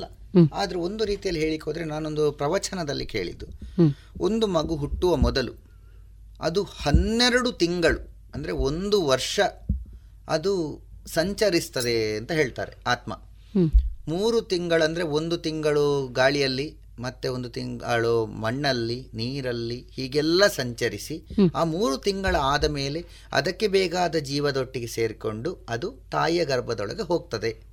ಒಂದು ಪ್ರವಚನದಲ್ಲಿ ನಾನು ಕೇಳಿದೆ. ನಂತರ ಒಂಬತ್ತು ತಿಂಗಳಲ್ಲಿ ಬೆಳೀತದೆ. ಆ ಆತ್ಮ ಬೆಳೀತಾ ಬೆಳೀತಾ ಬೆಳೀತಾ ಅದಕ್ಕೆ ರೂಪುರೇಷೆಗಳು ಬರ್ತದೆ. ಸಾಧಾರಣ ಎಲ್ಲರೂ ಹೇಳ್ತಾರೆ, ಈಗ ಡಾಕ್ಟರ್ಗಳಲ್ಲಿ ಕೇಳಿಕೋದ್ರೆ, ಹೌದು ಹೊಟ್ಟೆಯಲ್ಲಿರುವ ಆ ಭ್ರೂಣ ಅದು ಕೇಳ್ತದೆ, ಸಂಗೀತವನ್ನು ಆಸ್ವಾದಿಸ್ತದೆ, ಸಂಗೀತವನ್ನು ಕೇಳ್ತದೆ, ಅದಕ್ಕೆ ಹೊರಗೆ ಇನ್ನ ಪ್ರಪಂಚದ ಅರಿವು ಉಂಟು ಅಂತ ಹೇಳ್ತಾರೆ. ಎಲ್ಲರೂ ಇದರ ವಾದವನ್ನು ಒಪ್ಪುವುದಿಲ್ಲ. ಆದರೆ ನಾನು ಕೇಳ್ಪಟ್ಟದ್ದು, ಕೆಲವು ಕಡೆ ರಿಸರ್ಚಲ್ಲಿ ಓದಿದ್ದೇನೆ ನಾನು, ಅದರಲ್ಲಿ ಹೀಗೆ ಹೇಳ್ತಾರೆ. ಅದೇ ರೀತಿ ನಾವು ಹಿಂದಿನ ಕಥೆಯಲ್ಲಿ ನಾವು ನೋಡಿದ್ದೇವೆ, ಅಭಿಮನ್ಯು ಹೇಗೆ ಚಕ್ರವ್ಯೂಹದ ಕಥೆಯನ್ನು ಕೇಳಿದ. ಅದೊಂದು ಸಾಂಕೇತಿಕವಾಗಿ ಹಿಂದಿನವರು ಬರೆದಂತಹ ಒಂದು ಕತೆ. ಎಂತ ಹೇಳಿದರೆ, ಹೊಟ್ಟೆಲಿರುವಾಗಲೇ ಮಗುವಿಗೆ ಎಲ್ಲವೂ ತಿಳಿತದೆ ಹೊರಗಿನ ಪ್ರಪಂಚ, ನಾವು ಹಾಗೆ ಮಾತಾಡೋದು ಒಳ್ಳೆಯದು ಮಾತಾಡಬೇಕು, ಕೇಳುವ ಸಂಗೀತ ಒಳ್ಳೆಯದಾಗಿ ಕೇಳಬೇಕು. ಯಾವಾಗಲೂ ನಾವು ಕೇಳುವಂಥ ವಾದ್ಯಗಳು ಏನಿದ್ರೂ ತಂತಿ ವಾದ್ಯ ಆಗಿರಬೇಕು ಅಂತ ಹೇಳ್ತಾರೆ. ಯಾಕಂದರೆ ತಂತಿಯನ್ನು ಎಷ್ಟು ಜೋರು ಬೇಕಾದ್ರೂ ಮೀಟಿ, ಅದರಲ್ಲಿ ಬರೋದಷ್ಟೇ ಫ್ರೀಕ್ವೆನ್ಸಿಯ ಸೌಂಡ್. ಕೊಳಲಲ್ಲಿ ಜೋರು ಊದಿದ್ರೆ ಜಾಸ್ತಿ ಸೌಂಡ್ ಬರ್ತದೆ, ಮೃದಂಗದಲ್ಲಿ ಜೋರು ಹೊಡೆದ್ರೆ ಜೋರು ಸೌಂಡ್ ಬರ್ತದೆ. ಆದರೆ ತಂತಿವಾದ್ಯ ಎಂಬುದು ಸುಪೀರಿಯರ್. ಅದಕ್ಕೆ ಎಲ್ಲ ಶಾರದೆ ಕೈಯಲ್ಲಿ ವೀಣೆ ಕೊಟ್ಟಿದೆ. ಬೇರೆ ಆರ್ಟಿಸ್ಟ್ ಡ್ರಾ ಮಾಡುವಾಗ ಅಥವಾ ಆರ್ಟಿಸ್ಟೇ ಡ್ರಾ ಮಾಡಿರ್ಬೋದು, ವೀಣೆಯನ್ನು ಡ್ರಾ ಮಾಡಿದ, ವೈಲಿನ್ ಕೊಡಲಿಲ್ಲ, ಕೊಳಲು ಕೊಡಲಿಲ್ಲ, ಏನಿಲ್ಲ, ಮನುಷ್ಯನನ್ನೇ ಕೈಯಲ್ಲಿ ಹೊತ್ತುಕೊಂಡಿದ್ದಾಳೆ ಶಾರದೆ ಅಂತ. ಅಂದರೆ ಅದು ಸಹ ಒಂದು ಇದರಲ್ಲಿ ಓದಿದ್ದೆ ನಾನು, ವೀಣೆಯ ಆಕಾರ ಆ ಮನುಷ್ಯನ ಬೆನ್ನೆಲುಬನ್ನೇ ಹೋಲ್ತದೆ. ಅದರಲ್ಲಿ ಇದ್ದ ಹಾಗೆ ದೂರ ದೂರ ದೂರ ಇದ್ದುಕೊಂಡ ಆ ಅದಕ್ಕೆ ನಾವು ಆ ಬ್ರಿಡ್ಜಸ್ ಅಂತ ಹೇಳ್ತೇವಲ್ಲ, ಆ ಬ್ರಿಡ್ಜಸ್ ದೂರ ದೂರದಿಂದ ಹತ್ರ ಹತ್ರ ಹತ್ರ ಹತ್ರ ಆಗ್ತಾ ಹೋಗ್ತದೆ. ಅಂದರೆ ಮನುಷ್ಯನ ಬುರುಡೆಯಿಂದ ಬೆನ್ನೆಲುಬು ಹಾಗೆಯೇ ಆಕಾರದಲ್ಲಿ ಉಂಟು. ಶಾರದೆ ಅದನ್ನು ಇಟ್ಕೊಂಡು ಮನುಷ್ಯನನ್ನೇ ಮೀಟ್ತಾ ಇದ್ದಾಳೆ ಅಂತ ಒಂದು ಇದರಲ್ಲಿ ರಿಸರ್ಚಲ್ಲಿ ಹೇಳ್ತಾರೆ. ಮಗು ಹುಟ್ಟುವ ಸಂದರ್ಭದಲ್ಲಿ ತಾಯಿ ಯಾವುದು ಆಲಿಸ್ತಾ ಇದ್ಲು ಹಾಡು, ಆ ಹಾಡನ್ನು ಕೇಳಿದಾಗ ಅದಕ್ಕೆ ಗೊತ್ತಾಗ್ತದೆ ಅಂತ ಸಹ ಕೆಲವು ರಿಸರ್ಚಲ್ಲಿ ಹೇಳ್ತಾರೆ. ಅದಕ್ಕೆ ಪ್ರೂಫು ನಮಗೆ ಗೊತ್ತಿಲ್ಲ, ಅಂದರೆ ಒಬ್ಬೊಬ್ಬರು ಒಂದೊಂದು ರೀತಿ ಹೇಳುವಾಗ ನಾವು ನಂಬಬೇಕು ಅದನ್ನೆಲ್ಲ. ಮತ್ತು ಈಗ ನಮ್ಮದೇ ಮನೆಯಲ್ಲಿ ನನಗೆ ಎರಡು ಮಕ್ಕಳಿದ್ದಾರೆ, ಇಬ್ಬರಿಗೂ ಸಂಗೀತ ಡ್ಯಾನ್ಸ್ ಹೇಳಿದರೆ ಜಾಸ್ತಿ ಆಸೆ. ಯಾಕೆ ಹೇಳಿದರೆ ಅಂದರೆ ಎರಡನೇದು ಸಣ್ಣ ಮಗು, ಈಗ ಒಂದು ವರ್ಷ ಆಗ್ತಾ ಬಂತಷ್ಟೇ. ಆದರೆ ಅದು ನನ್ನೊಟ್ಟಿಗೆ ಸಂಗೀತ ಆಗ್ತಾ ಇರುವಾಗ ಅಲ್ಲಿ ಬಂದು ಕೂತ್ಕೊಳ್ತದೆ, ಹಾಡು ಕೇಳ್ತದೆ, ಡ್ಯಾನ್ಸ್ ನೋಡ್ತದೆ. ಆ ಅಂದರೆ ಅವರಿಗೆ ಆ ಒಂದು ಆಸ್ವಾದ ಮಾಡಲಿಕ್ಕೆ ಆಗಬೇಕು ಅಂದರೆ ಏನೋ ಒಂದು ಪೂರ್ವಾಪರ ಇರಲೇಬೇಕು. ಖಂಡಿತ ಅದು ಡಿ ಎನ್ ಎ ಸೇ ಇರ್ಬೋದು. ನಾನು ಸಹ ಕಲ್ತಿದ್ದವರೇ, ನನ್ನ ವೈಫ್ ಸಹ ಡ್ಯಾನ್ಸರೇ. ಅದರಿಂದಾಗಿ ಸ್ವಲ್ಪ ಬಹುಶಃ ಬಂದೇ ಬರಬೇಕು. ನನ್ನ ಅಪ್ಪನೂ ಸಂಗೀತಗಾರ, ಎಲ್ಲ ಅದರಿಂದ ತಲೆಮಾರಿಗೆ ಬರಲೇಬೇಕು ಅದರ ಪ್ರಸಾದ. ಆದರೆ ಅವರಿಗೆ ಸಹ ಒಂದು ಏನೋ ಒಂದು ಕೇಳಬೇಕು ಅಂತ ಇದೆ ನೋಡಿ, ನಮಗೆ ಅದು ಸಂತೋಷ ಕೊಡುವ ವಿಚಾರ. ಹಾಗೆ ನೀವು ಹೇಳಿದ ಇದ್ರ ಮಾತಿಗೆ ನಮ್ಮ ಸಮ್ಮತ ಇದೆ, ಎಲ್ಲರ ಉಪತಾರ ಗೊತ್ತಿಲ್ಲ, ಯೋಚನೆ ಹಾಗೆ ಅನ್ನಿಸ್ತದೆ. ಖಂಡಿತ ಆ ಮಗುವಿನ ಮೇಲೆ ಬೆಳವಣಿಗೆಗೆ ಈ ಸಂಗೀತ ಎಂಬುದು ಖಂಡಿತ ಒಂದು ಅಂಕೆ ಕೊಡ್ತದೆ. ಕಲಾಸಕ್ತಿ ಅನ್ನೋದು ಒಂದು ಮಗುವಿನಲ್ಲೂ ಇರ್ತದೆ, ಪೋಷಕರಲ್ಲೂ ಇರ್ತದೆ. ಆದರೆ ಆಸಕ್ತಿ ಅನ್ನೋದು ಕಲೆಯನ್ನು ಬೆಳೆಸಲಿಕ್ಕಿರುವಂತಹ ಒಂದು ಆರಂಭಿಕ ಒಂದು ಪ್ರಿಕ್ಕಿಂಗ್ ಪಾಯಿಂಟ್ ಅಂತ ಏನು ಹೇಳ್ತೇವೆ, ಅದಾಗಿರ್ತದೆ. ಆದರೆ ಅದರಲ್ಲಿ ಅನಂತರದ ದಿನದಲ್ಲಿ ತೊಡಗಿಕೊಳ್ಬೇಕಿದ್ರೆ ಒಂದು ನಿರ್ಧರಿತ ಮನೋಭಾವ ಇರಬೇಕು. ಈ ಮನೋಭಾವ ಹೇಗಿರಬೇಕು ಅಂತ ನೀವು ಹೇಳಿದ್ರಿ, ಆಸಕ್ತಿ ಅಂತ. ನಾನು ಆಸಕ್ತಿಯನ್ನು ಚೂರು ಬದಲಾವಣೆ ಮಾಡ್ತೇನೆ. ಪೇರೆಂಟ್ಸಿಗೆ ಇದರಲ್ಲಿ ಆಸೆ ಇರುವುದು, ಅತಿ ಆಸೆ ಇರುವುದು. ಅತಿ ಆಸೆ ಹೇಗೆ ಹೇಳಿದರೆ, ಅದೇ ನಾನು ಅಲ್ಲಿಗೆ ಬರ್ತಿದ್ದೇನೆ, ಕಂಪ್ಯಾರಿಸನ್ ಅಂತ. ಆ ಮನೆಯವರ ಮಗಳು ಕಲಿತಾ ಇದ್ದಾಳೆ, ಅವಳು ಡ್ಯಾನ್ಸರ್ ಆಗಿದ್ದಾಳೆ, ಸೊ ನನ್ನ ಮಗಳು ಡ್ಯಾನ್ಸರ್ ಆಗಬೇಕು. ಇಲ್ಲಿ ನಾವು ಹೇಳಲಿಕ್ಕೆ ಹೋದದ್ದು ಪ್ರತಿಯೊಬ್ಬರ ಶಾರೀರಿಕ ವ್ಯವಸ್ಥೆ ಒಂದೊಂದು ಜನದ್ದು ಒಂದೊಂದು ರೀತಿಯಲ್ಲಿ ಇರ್ತದೆ. ಎಲ್ಲರೂ ಸಂಗೀತಗಾರ ಆಗಲಿಕ್ಕೆ ಚಾನ್ಸೇ ಇಲ್ಲ, ಎಲ್ಲರೂ ನೃತ್ಯಗಾರ ಆಗುವುದಿಲ್ಲ. ಒಂದು ಮಗುಗೆ ತಾನು ಡ್ರಾಯಿಂಗ್ ಆರ್ಟಿಸ್ಟ್ ಆಗಬೇಕು ಅಂತ ಆ ಇರ್ಬೋದು ಮುಂದೆ ಆಗುವಾಗ, ಆದರೆ ಮನೆಯವರ ಪ್ರೆಷರಿಂದಾಗಿ ಅವರು ಡೈರೆಕ್ಷನ್ ತಪ್ಪಿ ಸಂಗೀತವೋ ನೃತ್ಯವೋ ಕಲಿತಾ ಹೋಗ್ತಾರೆ. ಅವರಿಗೆ ಡ್ರಾಯಿಂಗ್ ಮಾಡಲಿಕ್ಕೆ ಅವಕಾಶವೇ ಕೊಡೋದಿಲ್ಲ.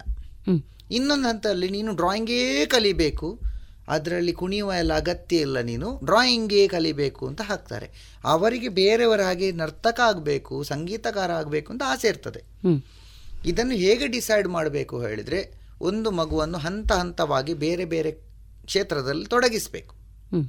ಒಂದು ವರ್ಷ ಸುಮ್ಮನೆ ಅದರಲ್ಲಿ ಕಲಿತಾ ಇರಲಿ, ನೃತ್ಯ, ಸಂಗೀತ, ಚಿತ್ರಕಲೆ. ಅವರಿಗೆ ನಾವು ಅವರನ್ನು ಒಬ್ಸರ್ವ್ ಮಾಡಬೇಕು ಆ್ಯಸ್ ಎ ಪೇರೆಂಟ್. ನಾವು ನೋಡ್ತಾ ಇರಬೇಕು ಅವ ಯಾವುದರಲ್ಲಿ ಕಲಿತಾ ಇದ್ದಾನೆ. ಈಗ ಸಂಗೀತ ಕಲಿತಿದ್ದಾನೆ, ಚಂದ ಕಲಿತಿದ್ದಾನೆ ಹೇಳಿದರೆ ಅವ ಸಂಗೀತಗಾರ ಆಗುವ ಚಾನ್ಸಸ್ ಇದೆ. ಡ್ಯಾನ್ಸಿನಲ್ಲಿ ಅವನ ಕೈಕಾಲು ಮೂಮೆಂಟ್ ಚಂದ ಉಂಟು ಅಂದರೆ ಆಸಕ್ತಿದಾಯಕ ಉಂಟು ಅಂತ ಹೇಳಿದರೆ ಅವ ಅದನ್ನು ಅದರಲ್ಲಿ ಮುಂದೆ ಹೋಗಲಿಕ್ಕೆ ಅವಕಾಶ ಇದೆ. ಇದು ಹುಡುಗಿಯರಿಗೆ ಮೀಸಲು, ಹುಡುಗರಿಗೆ ಮೀಸಲು ಅಂತ ಇಲ್ಲ. ಯಾವುದೇ ಕಲೆ ಸಹ ಅವು ಯಾರು ಯಾವುದನ್ನು ಕಲಿಬೋದು. ನಮ್ಮ ಇಂಡಿಯನ್ ಅಂದರೆ ಭಾರತೀಯ ಕಲೆಗಳು ಡೆವಲಪ್ ಆಗಿರೋದು ಮನುಷ್ಯನ ಸ್ವಾಸ್ಥ್ಯಕ್ಕೋಸ್ಕರ. ಅವನು ಡ್ಯಾನ್ಸ್ ಕಲಿತು ಸಹ ಒಳ್ಳೆ ಹೆಲ್ದಿ ಆಗ್ಬೋದು, ಸಂಗೀತ ಕಲಿತು ಸಹ ಆಗ್ಬೋದು. ಹಾಗೆ ಚಿತ್ರಕಲೆಯಲ್ಲಿ ಯಾವುದ್ರಲ್ಲಿ ಹುಷಾರಿದ್ದಾನೆ ಮೂರು ಕಲಿತನ, ಮೂರೂ ಕಲೀಲಿ, ಯಾರಿಗೂ ಯಾವುದೇ ರೀತಿಯ ಬರ್ಡನ್ ಇಲ್ಲ, ಅವರಿಗೆ ತಗೊಳ್ಳಿಕ್ಕೆ ಆಗ್ತದೆ. ಅವನು ಮೂರು ವರ್ಷ ಆಗುವಾಗ ಮನೆಯಲ್ಲಿ ಕೂತ್ಕೊಂಡು ಎಲ್ಲರೂ ಕೂತ್ಕೊಂಡು ಚಿಂತನೆ ಮಾಡಲಿ, ಇವನು ಹೇಗೆ ಮಾಡ್ತಾನೆ, ಹೇಗೆ ಹಾಡ್ತಾನೆ, ಹೇಗೆ ಡ್ಯಾನ್ಸ್ ಮಾಡ್ತಾನೆ, ಹೇಗೆ ಡ್ರಾಯಿಂಗ್ ಮಾಡ್ತಾನೆ, ಇದೆಲ್ಲದರಲ್ಲಿ ಬೆಸ್ಟ್ ಯಾವುದು. ಮೂರನ್ನು ಬಿಡೋದು ಬೇಡ, ಬೆಸ್ಟ್ ಇರುವುದಕ್ಕೆ ಜಾಸ್ತಿ ಪ್ರೋತ್ಸಾಹ ಕೊಡುವ. ಹಾಡು ಚೆಂದ ಹಾಡ್ತಾನ, ಹಾಡಿಗೆ ಅವನನ್ನು ಇನ್ನೂ ಒಳ್ಳೆ ರೀತಿಯಲ್ಲಿ ಪ್ರೋತ್ಸಾಹ ಕೊಡುವ, ನೃತ್ಯ ಪ್ರಾ ಪ್ರಾಕ್ಟೀಸ್ ಮಾಡುವಾಗೆ ಮಾಡುವ, ಡ್ಯಾನ್ಸ್ ಕಲೀಲಿ, ಸ ಡ್ಯಾ ಚಿತ್ರಕಲೆ ಸಹ ಕಲೀಲಿ, ಯಾವುದು ಬಿಡಿಸೋದು ಬೇಡ. ನಮ್ಮಲ್ಲಿ ಪೇರೆಂಟ್ಸ್ಗಳ ಮೇನ್ ಪ್ರಾಬ್ಲಮ್ಮು ಕಂಪ್ಯಾರಿಸನ್. ಸೆಕೆಂಡ್ ಇರೋದು ಅವರು second P U C, S S L C, first P U C, second P U C ಆಗುವಾಗ ಈ ಕಲೆಯಿಂದ ಸಂಪೂರ್ಣ ಅವರನ್ನು ತೆಗೆದು ಬಿಡ್ತಾರೆ. ಮೂರು ವರ್ಷ ಒಬ್ಬ ಕಲೆಯಿಂದ ಹೊರಗೆ ಹೋದ ಹೇಳಿದರೆ ಕಲೆಗೆ ದೊಡ್ಡ ಲಾಸ್. ಪಿ ಯು ಸಿ ಆದ ಮೇಲೆ ಅದರಲ್ಲಿ ಹತ್ತು ಪರ್ಸೆಂಟ್ ವಿದ್ಯಾರ್ಥಿಗಳು ಮಾತ್ರ ರಿಟರ್ನ್ ಬರ್ತಾರೆ, ಉಳಿದವರದೆಲ್ಲ ಅಲ್ಲಿಗೆ ಡ್ಯಾನ್ಸ್ ಸಂಗೀತ ನಿಂತಿತ್ತು. ಇದು ನಾವು ನೋಡ್ತಿರೋದು. ಮತ್ತು ಇನ್ನೊಂದು ನಾವು ನೋಡಬೇಕಾದದ್ದು, ಅದು ಬಹುಶಃ ನಿಮಗೆ ಸ್ವಲ್ಪ ಕೋಪ ಬರ್ಬೋದು ಆ್ಯಸ್ ಎ ಟಿ ಶಾಲೆಯ ಟೀಚರ್, ಈ ಎಸ್ ಎಸ್ ಎಲ್ ಸಿಯವರು ಪಿ ಯು ಸಿಯವರು Sunday Saturday Sunday especially Sunday ಅದೊಂದು ರೆಸ್ಟ್ ಮಾಡುವ ದಿನ, ಆ ದಿನ ಫುಲ್ಲು ಎಂಗೇಜ್ ಮಾಡಬಾರ್ದು. ಈಗ ಒಂದು ಆದಿತ್ಯವಾರ ಸಹ ತರಗತಿಗಳು ಎಂಗೇಜ್ ಆದರೆ ಶಾಲೆಗಳಲ್ಲಿ ಅವನು ಈ ಥರ ಕಲೆ ಕಲೀಲಿಕ್ಕೆ ಸಾಧ್ಯ ಇಲ್ಲ. ಶಾಲೆಯಲ್ಲಿ ನಾವು ಒಬ್ಬಿಡ್ದು ಹೇಳ್ತೇವೆ ನೀನು ಡ್ಯಾನ್ಸ್ ಸಂಗೀತ ಕಲಿಬೇಕು ಅಂತ, ಆದರೆ ಅವನಿಗೆ ಟೈಮ್ ಕೊಡೋದಿಲ್ಲ. ಸಂಗೀತ ಡ್ಯಾನ್ಸ್ ಇದು ಯಾವುದು ಕಲೀಲಿಕ್ಕೂ ಅವನು ಹೋಗ್ಬೇಕಾದ್ರೆ ಸಂಡೇ ಹೋಗಬೇಕು. ಸಂಡೇ ನಾವು ಶಾಲೆ ಮಾಡ್ತೇವೆ, ಶಾಲೆ ಮಾಡಿದ ಕೂಡ ಅವನಿಗೆ ಕಲೀಲಿಕ್ಕೆ ಆಗೋದಿಲ್ಲ. ಅಲ್ಲಿಗೆ ಅವನಿಗೆ ಕಂಟಿನ್ಯೂಸ್ ಒಂದು ದಿನ ಬಿಡುವಿಲ್ಲದ ಶಾಲೆ ಆಯಿತು, ಅವನಿಗೆ ಇದು ಯಾವುದು ಕಲೀಲಿಕ್ಕೂ ಸಾಧ್ಯ ಇಲ್ಲ. ಅವನು ಬೆಸ್ಟ್ ಅವನು ಯಾವ್ದಾದ್ರು ಇಂಜಿನಿಯರ ಡಾಕ್ಟರ್ ಆಗಿ ಇರಲಿ, ಅವನ ಕಲೆಗೆ ಬೇಡ ನಾನು ಹಾಗೆ ಹೇಳು. ಯಾಕಂದರೆ ಅವನಿಗೆ ಪ್ರಾಕ್ಟೀಸ್ ಮಾಡಲಿಕ್ಕೂ ಸಮಯ ಇಲ್ಲ, ಕಲೀಲಿಕ್ಕಂತೂ ಸಮಯವೇ ಇಲ್ಲ. ಈಗ ಅವನು ಈಗ ಬೆಳಿಗ್ಗೆ ಎಂಟು ಗಂಟೆಯಿಂದ ಅವನು ರಾತ್ರಿ ಆರರಿಂದ ಏಳು ಗಂಟೆ ತನಕ ಒಂದು ಎಸ್ ಎಸ್ ಎಲ್ ಸಿಯ ಪಿ ಯು ಸಿಯ ಇದರ ಕೋಚಿಂಗ್ ಕ್ಲಾಸಲ್ಲೇ ಇದ್ದರೆ, ವಾರ ಇಡೀ ಮುನ್ನೂರ ಅರವತ್ತೈದು ದಿನವೂ ಅದರಲ್ಲೇ ಇದ್ದರೆ ಅವನು ಈ ಥರ ಕಲೆ ಕಲೀಲಿಕ್ಕೆ ಸಾಧ್ಯ ಇಲ್ಲ. ಅವನದನ್ನು ಬಿಡಲೇಬೇಕಾದ ಪರಿಸ್ಥಿತಿ. ಇದರಿಂದಾಗಿ ಒಂದು ಹಂತದ ಒಳ್ಳೆ ಕಲಾವಿದರು ಅಲ್ಲಿಗೆ ನಿಲ್ಲಿಸ್ತಾರೆ. ಲಾಸ್ ಆಗೋದು ಆ ಕಲೆಗೆ ಮತ್ತು ಆ ಉತ್ತಮ ಗುರುವಿಗೆ. ಒಳ್ಳೆ ಮಾಡುವ ಒಂದು ವಿದ್ಯಾರ್ಥಿಯನ್ನು ಕಳ್ಕೊಂಡೆಲ್ಲ ಅಂತ ಆ ಗುರು ಎಣಿಸ್ತಾರೆ. ಇದು ನಮ್ಮಲ್ಲಿ ಸಹ ನಾವು ಫೀಲ್ ಮಾಡಿದ್ದೇವೆ. ಹೌದು, ಒಂದಷ್ಟು ಸಮಯ ಕಳೆದ ಮೇಲೆ ಮಕ್ಕಳು ಹೇಳ್ತಾರೆ ಅದನ್ನು, ನನಗೆ ಅವತ್ತು ಕಲಿಬೋದಿತ್ತು. ನಮ್ಮಲ್ಲಿ ಒಂದು ಎಕ್ಸಾಂಪಲ್ ಇದೆ ಎಕ್ಸಾಂಪಲ್ ಇದೆ ನೈನ್ತ್ ಸ್ಟ್ಯಾಂಡರ್ಡ್ ಅಲ್ಲಿ ಒಂದು ಹುಡುಗಿ ಕಲಿತಾ ಇದ್ಲು. ಅವಳು ಅವಳ ಐದನೇ ವಯಸ್ಸಿಗೆ ನಮ್ಮ ಶಾಲೆ ಸೇರಿದ್ಲು, ಡ್ಯಾನ್ಸ್ ಕಲಿತಾ ಇದ್ಲು. ಅವಳು ನೈನ್ತ್ ಸ್ಟ್ಯಾಂಡರ್ಡ್ ಅಲ್ಲಿ ಇರುವಾಗ ಎಕ್ಸಾಮ್ ಸೀನಿಯರ್ ಎಕ್ಸಾಮ್ ಕಟ್ಟಿದ್ಲು. ಇಲ್ಲ ನನಗೆ S S L C coaching class ಇದೆ, ನಾನು ಹಾಗೆ ಎಕ್ಸಾಮ್ ಬರೆಯುವುದಿಲ್ಲ ಹೇಳಿದ್ಲು. ಆ ಆ ದಿನದಿಂದ ನಂತರ ಕ್ಲಾಸಿಗೆ ಬರಲಿಲ್ಲ ಅವಳು. S S L C, first P U C, second P U C ಇಷ್ಟನ್ನು ಮುಗಿಸಿದ್ಲು. ಸೆಕೆಂಡ್ ಪಿ ಯು ಸಿಯಲ್ಲಿ ನನ್ನೊಟ್ಟಿ ನಮ್ಮೊಟ್ಟಿಗೆ ಕಾಂಟ್ಯಾಕ್ಟಲ್ಲಿ ಇದ್ಲು. ಸೆಕೆಂಡ್ ಪಿ ಯು ಸಿ ಆಗುವಾಗ ರಿಸಲ್ಟ್ ಒಳ್ಳೇದು ಬಂತು. ಆದರೆ ಅವಳು ನಾನು ಇಲ್ಲ ನಾನು ಇದನ್ನು ರಿಜೆಕ್ಟ್ ಮಾಡ್ತೇನೆ, ನನಗೆ ಬೇಕಾದ ಕಾಲೇಜಿಗೆ ಹೋಗ್ಲಿಕ್ಕೆ ಆಗೋದಿಲ್ಲ ಅಂತ ಹೇಳಿದ್ಲು. ಯಾಕೆ ರಿಜೆಕ್ಟ್ ಮಾಡ್ತಿ, ಅಲ್ಲ ನನಗೆ ಇನ್ನೂ ಒಳ್ಳೆಯ ರಿಸಲ್ಟ್ ಬರಬೇಕಿತ್ತು ಅಂತ ಹೇಳಿದ್ಲು. ಆ ಮತ್ತೆ ಒಂದು ವರ್ಷ ಪುನಃ ಓದಿ ಪುನಃ ಅಂಕ ಕಡ್ಲು, ಅಷ್ಟೇ ಮಾರ್ಕ್ ಬಂತು ಅವಳಿಗೆ. ಅವಳಿಗೆ ಮೊದಲ ಸಲ ಯಾವ ಕಾಲೇಜಲ್ಲಿ ಸಿಕ್ತಿತ್ತು ಸೀಟ್ ಅದೇ ಕಾಲೇಜಲ್ಲೇ ಸೀಟ್ ಸಿಕ್ಕಿತ್ತು. ಅಲ್ಲಿಗೆ ಹೋಗಿ ಸೇರಿದ್ಲು. ಸೇರಿದ ನಂತರ ಅವಳು ಯೋಚನೆ ಮಾಡಿದ್ಲು. ಆಲ್ರೆಡಿ ಅವಳು tenth, first P U C, second P U C plus one year ನಾಲ್ಕು ವರ್ಷ ಕಳ್ಕೊಂಡಿದ್ದಾಳೆ. ಈ ಸಾಗಾಟದಲ್ಲಿ ಅವಳದು ಕಲೆ ಅಲ್ಲಿಗೆ ನಿಂತಿತ್ತು. ದೇವರದಲ್ಲಿ ಅವಳು ಪುನಃ ಬಂದ್ಲು. ಈಗ ಅವಳು ಸೀನಿಯರ್ ಮುಗಿಸಿದ್ಲು. ನಮಗದು ಖುಷಿ ಉಂಟು. ಯಾಕೆ ಹೇಳಿದರೆ ಅಷ್ಟು ವರ್ಷ ಬಿಟ್ಟರು ಬಂದ್ಲಲ್ಲ. ಅಂದರೆ ನಾವು ಆ ಇಯಿಂದ ಶುರು ಮಾಡಿ ಎಲ್ಲ ಕಲಿಸಿದ್ದೇವೆ, ಬೇಸಿಕ್ಕಿಂದ ಎಲ್ಲ ಆಗಿ ಕೊನೆಗಾಗುವಾಗ ನಿಲ್ಲಿಸಿದೆ ಅಂತ ಹೇಳುವಾಗ ನಮಗೆ ಬೇಜಾರಾಯಿತು. ಈಗ ಪುನಃ ಬರ್ತೇನೆ ಅಂತ ಹೇಳುವಾಗ ಸಂತೋಷ ಆಯಿತು. ಅಂದರೆ ಕಲೆಗೆ ಇಷ್ಟೇ ಅಷ್ಟೇ ಏಜ್ ಅಂತ ಇಲ್ಲ. ನಾವು ಮನೆಯವರು ಸಹ ಅದಕ್ಕೆ ಪ್ರೆಷರ್ ಹಾಕಬಾರ್ದು. ಮನೆಯವರು ಕಷ್ಟಪಡಲೇಬೇಕು. ಮನೆಯವರಿಗೆ ಸ್ವಲ್ಪ ಕಷ್ಟ ಆದ ಕೂಡಲೇ ಮನೆಯವರು ಹೇಳ್ತಾರೆ ಬೇಡ ನೀನು ಸಂಗೀತ ಡ್ಯಾನ್ಸಿಗೆ ಹೋಗೋದು ಬೇಡ. ಮೇನ್ ಮಕ್ಕಳನ್ನು ಸ್ಕೂಟರಲ್ಲಿ ಆ ಕ್ಲಾಸಿಗೆ ಬಿಡಬೇಕು. ಪೇರೆಂಟ್ಸ್ಗಳಿಗೆ ಅದಕ್ಕೂ ಟೈಮ್ ಇಲ್ಲ ಈಗ, ಬಹುಶಃ ಅಂದರೆ ಪೇರೆಂಟ್ಸ್ ತುಂಬ ಬ್ಯುಸಿ ಈಗ ಈಗಿನ ಸಂದರ್ಭದಲ್ಲಿ, ಅದರಿಂದಾಗಿ ಸ್ವಲ್ಪ ಕಷ್ಟ ಆಗ್ತದೆ. ಕೊನೆಯದಾಗಿ ರೇಡಿಯೋ ಪಾಂಚಜನ್ಯದ ಕೇಳುಗರಿಗೆ ನಿಮ್ಮ ಮಾತು. ಕಲೆಯೇ ಜೀವನ ಅಲ್ಲ, ಕಲೆಯಲ್ಲಿ ತೊಡಗಿಸಿಕೊಂಡ್ರೆ ಅದರಲ್ಲಿರುವ ಜೀವನದ ಬೆಲೆ ತುಂಬ ಬೇರೆ ರೀತಿಯಲ್ಲಿ ಇರ್ತದೆ. ಅದನ್ನು ನಾನು ಗ್ರಹಿಸ್ಕೊಂಡಿದ್ದೇನೆ ಸರ್. ಯಾಕಂದರೆ ಈಗ ಈ ಲಾಕ್ಡೌನ್ ಎರಡು ವರ್ಷ ಬಂತು. ಆ ಸಂದರ್ಭದಲ್ಲಿ ಸುಮಾರು ಜನ ಮನೆಯಲ್ಲಿ ಎಂಥ ಕೆಲಸ ಇಲ್ಲ, ಜಾಬಲ್ಲಿದ್ದಾರೆ, ಮನೆಯಲ್ಲಿ ಫುಲ್ಲು ಬಿಡುವು, ಎಂಥ ಮಾಡುವುದು ಅಂತ ಸುಮ್ಮನೆ ಕೂತ ಸಂದರ್ಭದಲ್ಲಿ ನಮಗೆ ಮಾಡಲಿಕ್ಕೆ ಕೆಲಸ ಇತ್ತು. ಕಲಾವಿದರಿಗೆ ಕಲಾವಿದರಿಗೆ ಪಾಠ ಮಾಡೋದೊಂದೇ ಕೆಲಸ ಅಲ್ಲ, ಅದರಲ್ಲಿ ಸುಮಾರು ಸ್ಟಡಿ ಮಾಡಲಿಕ್ಕೆ ಇರ್ತದೆ. ಅಂಥ ಒಂದು ನಮಗೆ ಇದರ ಬೆಲೆ ಗೊತ್ತಾಯಿತು. ಕಲೆಯಲ್ಲಿ ಬೇರೆ ಬೇರೆ ರೀತಿಯ ಪ್ರಕಾರಗಳಿರ್ತದೆ. ಆ ಎರಡು ವರ್ಷದ ಸಂದರ್ಭದಲ್ಲಿ ನಮಗೆ ತುಂಬ ಯೋಚನೆ ಮಾಡಲಿಕ್ಕೆ ಅನುವು ಮಾಡಿಕೊಟ್ಟಿತ್ತು. ಆದ ಕಾರಣ ರೇಡಿಯೋ ಪಾಂಚಜನ್ಯದ ಎಲ್ಲ ಕೇಳುಗರಲ್ಲಿ ನಮ್ಮದೊಂದು ವಿನಂತಿ, ಯಾವುದೇ ಕಲಾವಿದನ ಕಲೆಯನ್ನು ದೂಷಿಸಬೇಡಿ. ಅವನು ಯಾವುದೇ ರೀತಿಯಲ್ಲಿ ಮಾಡಲಿ, ಅದರಲ್ಲಿರುವ ಒಳ್ಳೆತನವನ್ನು ಗ್ರಹಿಸಿ.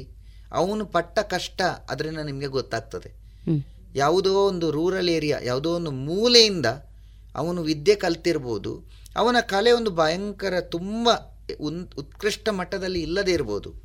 ಆದರೆ ಅವನು ಕಲ್ತ ಕಲೀಲಿಕ್ಕೆ ಪಟ್ಟ ಕಷ್ಟ ಅದನ್ನು ಅವ ಮತ್ತು ಅವನ ಗುರುವಿಗೆ ಮಾತ್ರ ಗೊತ್ತಿರ್ತದೆ. ಆದ ಕಾರಣ ಪ್ರತಿಯೊಬ್ಬರ ಕಲೆಯನ್ನು ಏಕರೂಪದಲ್ಲಿ ಶ್ಲಾಘಿಸಿ, ಅವರಿಗೆ ಬೆನ್ನು ತಟ್ಟಿ ನಿಮ್ಮಲ್ಲಿ ಆದ ಪ್ರೋತ್ಸಾಹವನ್ನು ಅವರಿಗೆ ನೀಡಿ. ಈಗ ನಮ್ಮ ಸಂಸ್ಥೆಯಲ್ಲಿ ಸುಮಾರು ವಿದ್ಯಾರ್ಥಿಗಳಿಗೆ ನಾವು ಫ್ರೀ ಎಜುಕೇಷನ್ ಕೊಡ್ತೇವೆ. ಅದು ಯಾವ ರೀತಿಯಲ್ಲಿ ಕೊಡ್ತೇವೆ ಹೇಳಿದರೆ, ಆ ಮಗುಗೆ ಗೊತ್ತಿರುವುದಿಲ್ಲ ನಾನು ಫ್ರೀಗೆ ಕಲಿತಿದ್ದೇನೆ ಅಂತ. ಆ ಪೇರೆಂಟ್ಸನ್ನು ಕರೆದು ಹೇಳ್ತೇವೆ, ಇವಳಿಗೆ ನೀವು ಫೀಸ್ ಕೊಡೋದು ಬೇಡ, ಆದರೆ ದಯವಿಟ್ಟು ವಿದ್ವತ್ ತನಕ ಇವಳು ನಮ್ಮಲ್ಲೇ ಕಲಿಬೇಕು. ಇದನ್ನು ನಾವು ಯಾವುದೇ ವೇದಿಕೆಯಲ್ಲಿ ಹೇಳುವುದಿಲ್ಲ. ಈ ವಿದ್ಯಾರ್ಥಿಗೆ ಫ್ರೀ ಫ್ರೀಗೆ ಕಲಿಸಿದ್ದೇನೆ, ಈ ವಿದ್ಯಾರ್ಥಿಗೆ ಫ್ರೀಗೆ ಕಲಿಸಿದ್ದೇನೆ, ಈ ವಿದ್ಯಾರ್ಥಿಗೆ ಡಿಸ್ಕೌಂಟಲ್ಲಿ ಕಲಿಸಿದ್ದೇನೆ, ನಾವು ತಪ್ಪಿಯೂ ಹೇಳುವುದಿಲ್ಲ. ಇದರಿಂದ ಏನಾಗ್ತದೆ ಹೇಳಿದರೆ, ಆ ವಿದ್ಯಾರ್ಥಿಗೆ ಸ್ವಲ್ಪ ಡಿಗ್ರೇಡ್ ಮಾಡಿದಾಗ ಅನಿಸ್ತದೆ ಸ್ಟೇಜಲ್ಲಿ. ನಾವು ಆದ ಕಾರಣ ಇದನ್ನು ಗೌಪ್ಯವಾಗಿ ಇಡ್ತೇವೆ. ಆ ವಿದ್ಯಾರ್ಥಿಯ ಹೆತ್ತವರಿಗೆ ಮಾತ್ರ ಗೊತ್ತಿರ್ತದೆ, ನನ್ನ ವಿದ್ಯಾರ್ಥಿ ಫ್ರೀಗೆ ಕಲಿತಿದ್ದಾಳೆ, ನನ್ನ ಮಗಳು ವಿದ್ ಫ್ರೀಗೆ ಕಲಿತಿದ್ದಾಳೆ, ಇವಳನ್ನು ನಾನು ವಿದ್ವತ್ ತನಕ ಕಲಿಸಬೇಕು. ಅದರಿಂದ ನಮಗೆಂಥ ಬೆನಿಫಿಟ್ ಆಯಿತು? ದುಡ್ಡಲ್ಲೇ ಮಾತಾಡುವವರಿಗೆ ನಮಗೆ ಎಂಥದೂ ಬೆನಿಫಿಟ್ ಇಲ್ಲ. ಆದರೆ ಕಲೆಯ ರೀತಿಯಲ್ಲಿ ಹೇಳಿಕೋದ್ರೆ ನಮಗೆ ತುಂಬ ಎಸೆಟ್ ಇದೆ. ಆ ಹುಡುಗಿ ಅವಳು ನಮಗೆ ಎಲ್ಲ ಪ್ರೋಗ್ರಾಮಿಗೆ ಬರ್ತಾಳೆ, ಮುಂದೆಯೂ ನಮ್ಮ ಸಂಸ್ಥೆಗೆ ದೀಪ ಬೆಳಗ್ತಾಳೆ. ನಮಗೆ ಅದೇ ಒಂದು ಯೋಚನೆ. ಇಂಥ ಸುಮಾರು ವಿದ್ಯಾರ್ಥಿಗಳು ನಮ್ಮಲ್ಲಿ ಕಲಿತಾ ಇದ್ದಾರೆ, ಆದರೆ ಆ ವಿದ್ಯಾರ್ಥಿಗಳಿಗೆ ಇದರ ವಿಷಯ ಗೊತ್ತಿರೋದಿಲ್ಲ. ಹಾಗೆ ಅಂತ ನಾವು ಅದಕ್ಕೋಸ್ಕರ ಫಂಡಿಂಗು ಮಾಡೋದಿಲ್ಲ, ಏನೇ ಇಲ್ಲ. ನಮ್ಮ ಸಂಸ್ಥೆಯಿಂದಲೇ ಅವರನ್ನು ನಾವು ನೋಡ್ತಾ ಇದ್ದೇವೆ. ಅದು ನಮಗೆ ದೇವರು ನಮಗೆ ಕೊಟ್ಟಿದ್ದಾರೆ. ದೇವರ ಕೃಪೆಯಿಂದ ನಾವು ಚೆನ್ನಾಗಿ ತರಗತಿಗಳನ್ನು ಮಾಡುವ ಶಕ್ತಿ ಕೊಟ್ಟಿದ್ದಾರೆ, ಇನ್ನೂ ಕೊಡ್ತಾರೆ. ಒಬ್ಬ ಕಲಾವಿದನಾಗಿ ನಿಮ್ಮ ಒಂದು ನೇತೃತ್ವದಲ್ಲಿ ನೂರಾರು ಮಕ್ಕಳು ತಮ್ಮ ಆಸಕ್ತಿಯ ಕ್ಷೇತ್ರ ಅಂದರೆ ಸಂಗೀತ ಇರ್ಬೋದು, ನೃತ್ಯ ಇರ್ಬೋದು, ಇದರಲ್ಲಿ ತೊಡಗಿಕೊಂಡು ಅವರ ಒಂದಷ್ಟು ಭವಿಷ್ಯತ್ತಿನ ಒಳಿತಿಗಾಗಿ ಅದನ್ನು ರೂಪಿಸ್ಕೊಳ್ತಾ ಮುಂದೆ ಹೋಗಲಿಕ್ಕೆ ನೀವು ಒಂದಲ್ಲ ಒಂದು ರೀತಿಯಲ್ಲಿ ಸಹಕಾರ ನೀಡ್ತಾ ಇದ್ದೀರಿ. ಈ ದಿನ ರೇಡಿಯೋ ಪಾಂಚಜನ್ಯದ ಕಲಾಮಹತಿಯಲ್ಲಿ ನಮ್ಮ ಜೊತೆ ನಿಮ್ಮ ವೃತ್ತಿ ಮತ್ತು ಪ್ರವೃತ್ತಿ ಬದುಕಿನ ಒಂದಷ್ಟು ಮಾತುಗಳನ್ನು ಬಿಚ್ಚಿಟ್ಟಿದ್ದೀರಿ. ಎಲ್ಲ ಕೇಳುಗರ ಪರವಾಗಿ ಅತ್ಯಂತ ಪ್ರೀತಿಯ ಧನ್ಯವಾದಗಳು ಸರ್. ಕಲಾಮಹತಿ ಕಾರ್ಯಕ್ರಮಕ್ಕೆ ಆಹ್ವಾನಿಸಿ ಒಂದೆರಡು ಮಾತನ್ನು ಮಾತಾಡುವಾಗೆ ಮಾಡಿದ ರೇಡಿಯೋ ಪಾಂಚಜನ್ಯದ ಎಲ್ಲರಿಗೂ ನನ್ನ ಧನ್ಯವಾದಗಳು.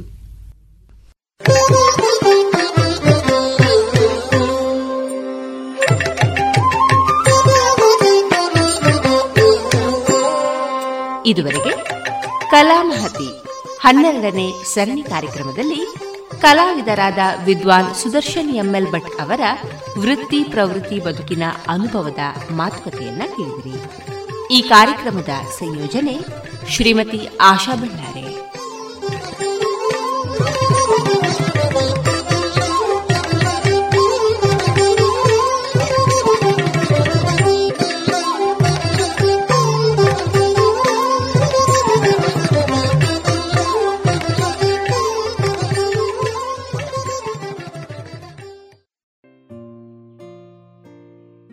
ಇನ್ನು ಮುಂದೆ ಭಾರತ ದೇಶದ ಪ್ರಧಾನಮಂತ್ರಿಗಳಾದ ಶ್ರೀಯುತ ನರೇಂದ್ರ ಮೋದಿ ಅವರಿಂದ ಮನ್ ಕಿ ಬಾತ್ ಧ್ವನಿ ಮುದ್ರಿತ ಕನ್ನಡ ಅವತರಣಿಯನ್ನ ಕೇಳೋಣ. ಹೇಳಮ್ಮ, ಯಾವಾಗ ಬರುತ್ತೆ? ಹೇಳಿದ್ನಲ್ಲ, ಈಗಲೇ ಬರುತ್ತೆ ಅಂತ. ನೋಡು, ಬಂತು ಬಾವಿ. ಅಯ್ಯೋ, ಬಾವಿ ಅಲ್ಲ ಅಮ್ಮ, ನಮ್ಮ ಮನೆ ನಲ್ಲಿ ನೀರ್ ಯಾವಾಗ ಬರುತ್ತೆ ಅಂತ ಕೇಳ್ತಾ ಇದ್ದೀನಿ. ನಲ್ಲಿ ನೀರ? ಅಯ್ಯೋ ಪುಟ್ಟಿ, ಆದಷ್ಟು ಬೇಗ ಬಂದ್ಬಿಡುತ್ತೆ. ಜಲಜೀವನ ಮಿಷನ್ ಬಂದಾಗಿದೆ. ನಾವು ಒಂದ್ ಹೆಜ್ಜೆ ಮುಂದೆ ಇಟ್ರೆ ಸಾಕು, ಸರ್ಕಾರ ಹತ್ತು ಹೆಜ್ಜೆ ಮುಂದೆ ಇಡುತ್ತೆ. ನಿಜನಾ? ನಿಮ್ ಬಾಯಿಗೆ ತುಪ್ಪ ಸಕ್ಕರೆ ಹಾಕ್ಬೇಕು. ತುಪ್ಪ ಸಕ್ಕರೆ ಅಲ್ಲ ಅಮ್ಮ, ಸ್ವಚ್ಛ ಜಲ. ಎರಡು ಸಾವಿರದ ಇಪ್ಪತ್ನಾಲ್ಕರ ಒಳಗೆ ದೇಶದ ಹತ್ತೊಂಬತ್ತು ಕೋಟಿ ಮನೆಗಳಿಗೆ ತಲುಪಲಿದೆ ಕುಡಿಯುವ ಶುದ್ಧ ನೀರು. ಇನ್ನಾಗಲಿದೆ ಹರ್ ಘರ್ ಜಲ್. ಜಲ್ ಜೀವನ್ ಮಿಷನ್, ಜಲಶಕ್ತಿ ಸಚಿವಾಲಯ, ಭಾರತ ಸರ್ಕಾರ.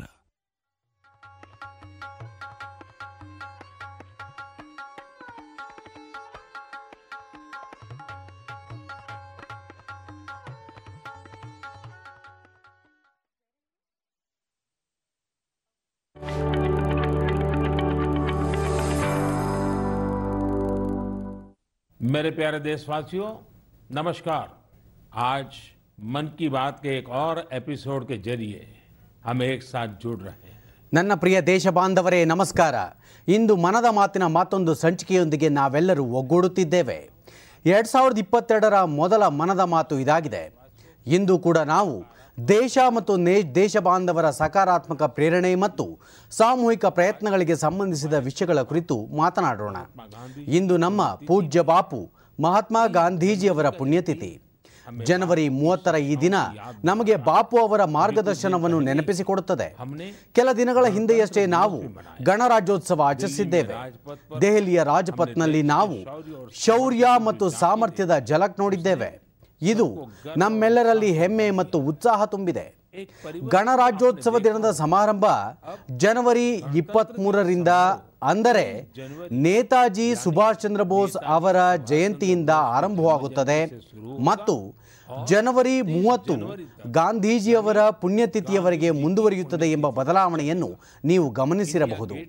ಇಂಡಿಯಾ ಗೇಟ್ ಬಳಿ ನೇತಾಜಿಯವರ ಡಿಜಿಟಲ್ ಪ್ರತಿಮೆಯನ್ನು ಕೂಡ ಸ್ಥಾಪಿಸಿದ್ದೇವೆ. ದೇಶ ಈ ವಿಷಯವನ್ನು ಸ್ವಾಗತಿಸಿದ ರೀತಿ, ದೇಶದೆಲ್ಲೆಡೆ ಆನಂದದ ಅಲೆ ಎದ್ದಿರುವ ರೀತಿ, ಪ್ರತಿಯೊಬ್ಬ ದೇಶವಾಸಿ ವ್ಯಕ್ತಪಡಿಸಿದಂತಹ ಸಂತಸದ ಭಾವನೆಯನ್ನು ನಾವು ಎಂದಿಗೂ ಮರೆಯಲಾಗದು. ಸ್ನೇಹಿತರೆ, ಆಜಾದಿ ಕಾ ಅಮೃತ್ ಮಹೋತ್ಸವದ ಸಂದರ್ಭದಲ್ಲಿ ದೇಶ ಇಂತಹ ಪ್ರಯತ್ನಗಳ ಮೂಲಕ ರಾಷ್ಟ್ರೀಯ ಪ್ರತಿಷ್ಠೆಯನ್ನು ಪುನಃ ಪ್ರತಿಷ್ಠಾಪಿಸುತ್ತಿದೆ. ಇಂಡಿಯಾ ಗೇಟ್ ಬಳಿಯ ಅಮರ್ ಜವಾನ್ ಜ್ಯೋತಿಯನ್ನು ಹತ್ತಿರವೇ ರಾಷ್ಟ್ರೀಯ ಯುದ್ಧ ಸ್ಮಾರಕದ ಜ್ಯೋತಿಗಳಲ್ಲಿ ಲೀನಗೊಳಿಸಿದ್ದೇವೆ ಎಂಬುದನ್ನು ನಾವು ನೋಡಿದ್ದೇವೆ. ಇಂತಹ ಭಾವನಾತ್ಮಕ ಸಂದರ್ಭದಲ್ಲಿ ಬಹಳಷ್ಟು ದೇಶವಾಸಿಗಳು ಮತ್ತು ಹುತಾತ್ಮ ಕುಟುಂಬದವರ ಕಣ್ಣಲ್ಲಿ ನೀರು ಜಿನುಗಿತು. ರಾಷ್ಟ್ರೀಯ ಯುದ್ಧ ಸ್ಮಾರಕದಲ್ಲಿ ಸ್ವಾತಂತ್ರ್ಯ ನಂತರ ಹುತಾತ್ಮರಾದ ದೇಶದ ಎಲ್ಲ ಯೋಧರ ಹೆಸರುಗಳನ್ನು ಬರೆಯಲಾಗಿದೆ. ನನಗೆ ಸೇನೆಯ ಕೆಲವು ಮಾಜಿ ಯೋಧರು ಪತ್ರ ಬರೆದು ಹೀಗೆ ಹೇಳಿದ್ದಾರೆ: ಹುತಾತ್ಮರ ನೆನಪುಗಳೆದುರು ಪ್ರಜ್ವಲಿಸುತ್ತಿರುವ ಅಮರ್ ಜವಾನ್ ಜ್ಯೋತಿ ಹುತಾತ್ಮರು ಅಮರರಾಗಿರುವುದಕ್ಕೆ ಸಾಕ್ಷಿಯಾಗಿದೆ. ಅಮರ್ ಜವಾನ್ ಜ್ಯೋತಿಯಂತೆ ಹುತಾತ್ಮರ ತ್ಯಾಗ ಮತ್ತು ಬಲಿದಾನವೂ ಅಮರವಾಗಿದೆ.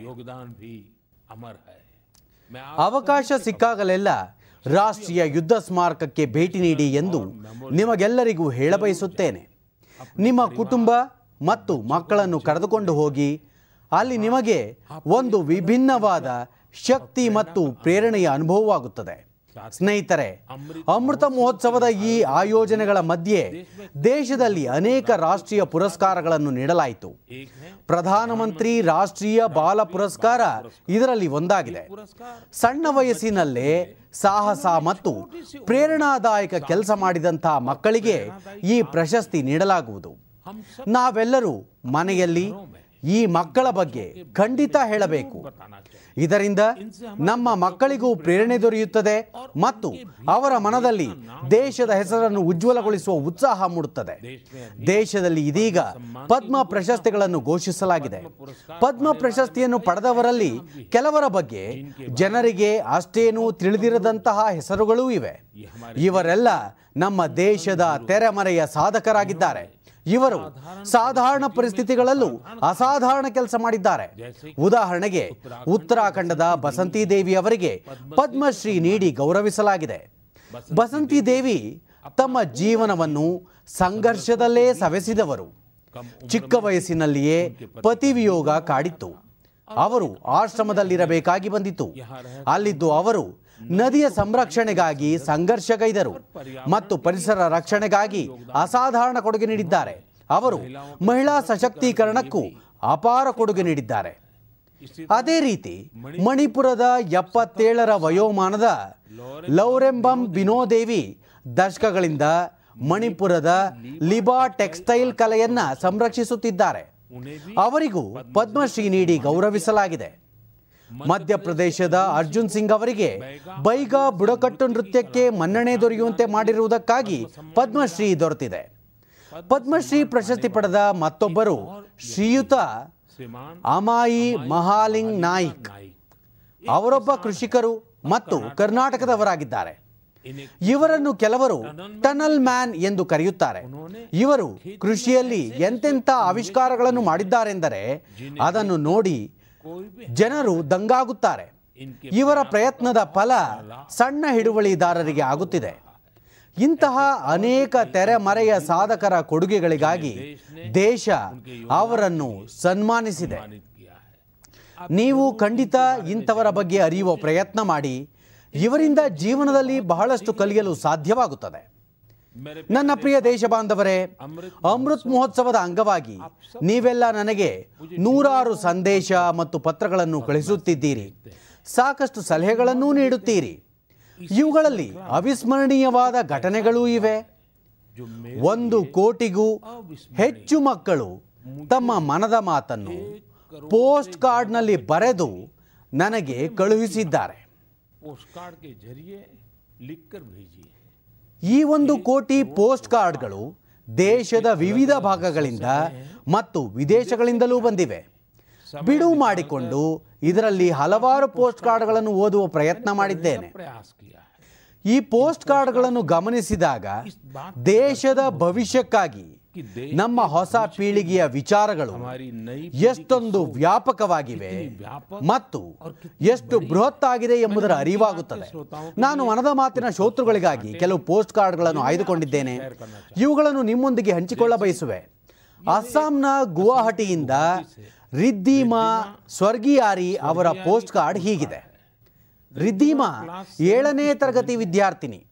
ಅವರು ಸ್ವಾತಂತ್ರ್ಯದ ನೂರು ವರ್ಷದಲ್ಲಿ ವಿಶ್ವದಲ್ಲೇ ಅತ್ಯಂತ ಸ್ವಚ್ಛ ದೇಶವೆಂದೆನಿಸಿಕೊಳ್ಳುವ, ಉಗ್ರವಾದದಿಂದ ಸಂಪೂರ್ಣ ಮುಕ್ತವಾದ, ಶೇಕಡ ನೂರರಷ್ಟು ಸಾಕ್ಷರ ದೇಶಗಳ ಪಟ್ಟಿಯಲ್ಲಿರುವ ದೇಶ ಮತ್ತು ಝೀರೋ ಆಕ್ಸಿಡೆಂಟ್, ಸುಸ್ಥಿರತೆಯ ಮೂಲಕ ಆಹಾರ ಭದ್ರತೆಯಲ್ಲಿ ಸಶಕ್ಷಮವಾದ ಭಾರತವನ್ನು ನೋಡಬಯಸುತ್ತೇನೆ ಎಂದು ಬರೆದಿದ್ದಾರೆ. ರಿದ್ದಿಮಾ, ನಮ್ಮ ಹೆಣ್ಣು ಮಕ್ಕಳ ವಿಚಾರ ಮತ್ತು ದೇಶಕ್ಕಾಗಿ ಅವರು ಕಾಣುವ ಕನಸು ಪೂರ್ಣಗೊಳ್ಳುತ್ತವೆ. ಎಲ್ಲರ ಪ್ರಯತ್ನಗಳು ಒಗ್ಗೂಡಿದಾಗ, ಯುವ ಪೀಳಿಗೆ ಇದನ್ನು ಗುರಿಯಾಗಿರಿಸಿಕೊಂಡು ಕೆಲಸ ಮಾಡಿದಾಗ, ಭಾರತವನ್ನು ನೀವು ಹೇಗೆ ರೂಪಿಸಬೇಕೆಂದುಕೊಂಡಿದ್ದೀರೋ ಹಾಗೆ ರೂಪಿಸಬಹುದಾಗಿದೆ. ಉತ್ತರ ಪ್ರದೇಶದ ಪ್ರಯಾಗ್ರಾಜ್ನ ನವ್ಯಾ ವರ್ಮಾ ಅವರಿಂದಲೂ ಪೋಸ್ಟ್ ಕಾರ್ಡ್ ಒಂದು ದೊರೆತಿದೆ. ನವ್ಯಾ ಹೀಗೆ ಬರೆದಿದ್ದಾರೆ. ಎರಡ್ ಸಾವಿರದ ನಲವತ್ತೇಳರಲ್ಲಿ ಎಲ್ಲರಿಗೂ ಗೌರವಯುತ ಜೀವನ ದೊರೆಯುವಂತಹ ಭಾರತವನ್ನು ಕಾಣಬಯಸುತ್ತಾರೆ.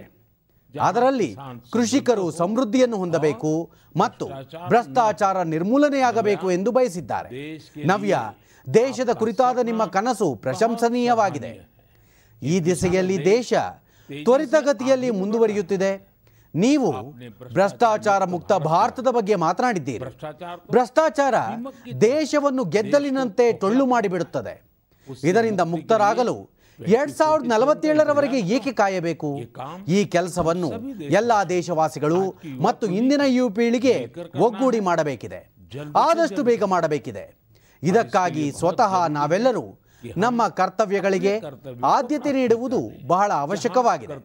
ಕರ್ತವ್ಯ ನಿಭಾಯಿಸುವ ಅರಿವಿದ್ದಲ್ಲಿ, ಕರ್ತವ್ಯ ಸರ್ವಶ್ರೇಷ್ಠವಾದಾಗ ಅಲ್ಲಿ ಭ್ರಷ್ಟಾಚಾರ ಸುಳಿಯುವುದೂ ಇಲ್ಲ. ಸ್ನೇಹಿತರೆ, ನನ್ನ ಮುಂದೆ ಚೆನ್ನೈನ ಮೊಹಮ್ಮದ್ ಇಬ್ರಾಹಿಂ ಅವರ ಮತ್ತೊಂದು ಪೋಸ್ಟ್ ಕಾರ್ಡ್ ಇದೆ. ಇಬ್ರಾಹಿಂ ಅವರು ಭಾರತವನ್ನು ಎರಡ್ ಸಾವಿರದ ನಲವತ್ತೇಳರಲ್ಲಿ ರಕ್ಷಣಾ ಕ್ಷೇತ್ರದಲ್ಲಿ ಬಹುದೊಡ್ಡ ಬಲಿಷ್ಠ ಸಾಮರ್ಥ್ಯದ ರೂಪದಲ್ಲಿ ನೋಡಲು ಬಯಸುತ್ತಾರೆ.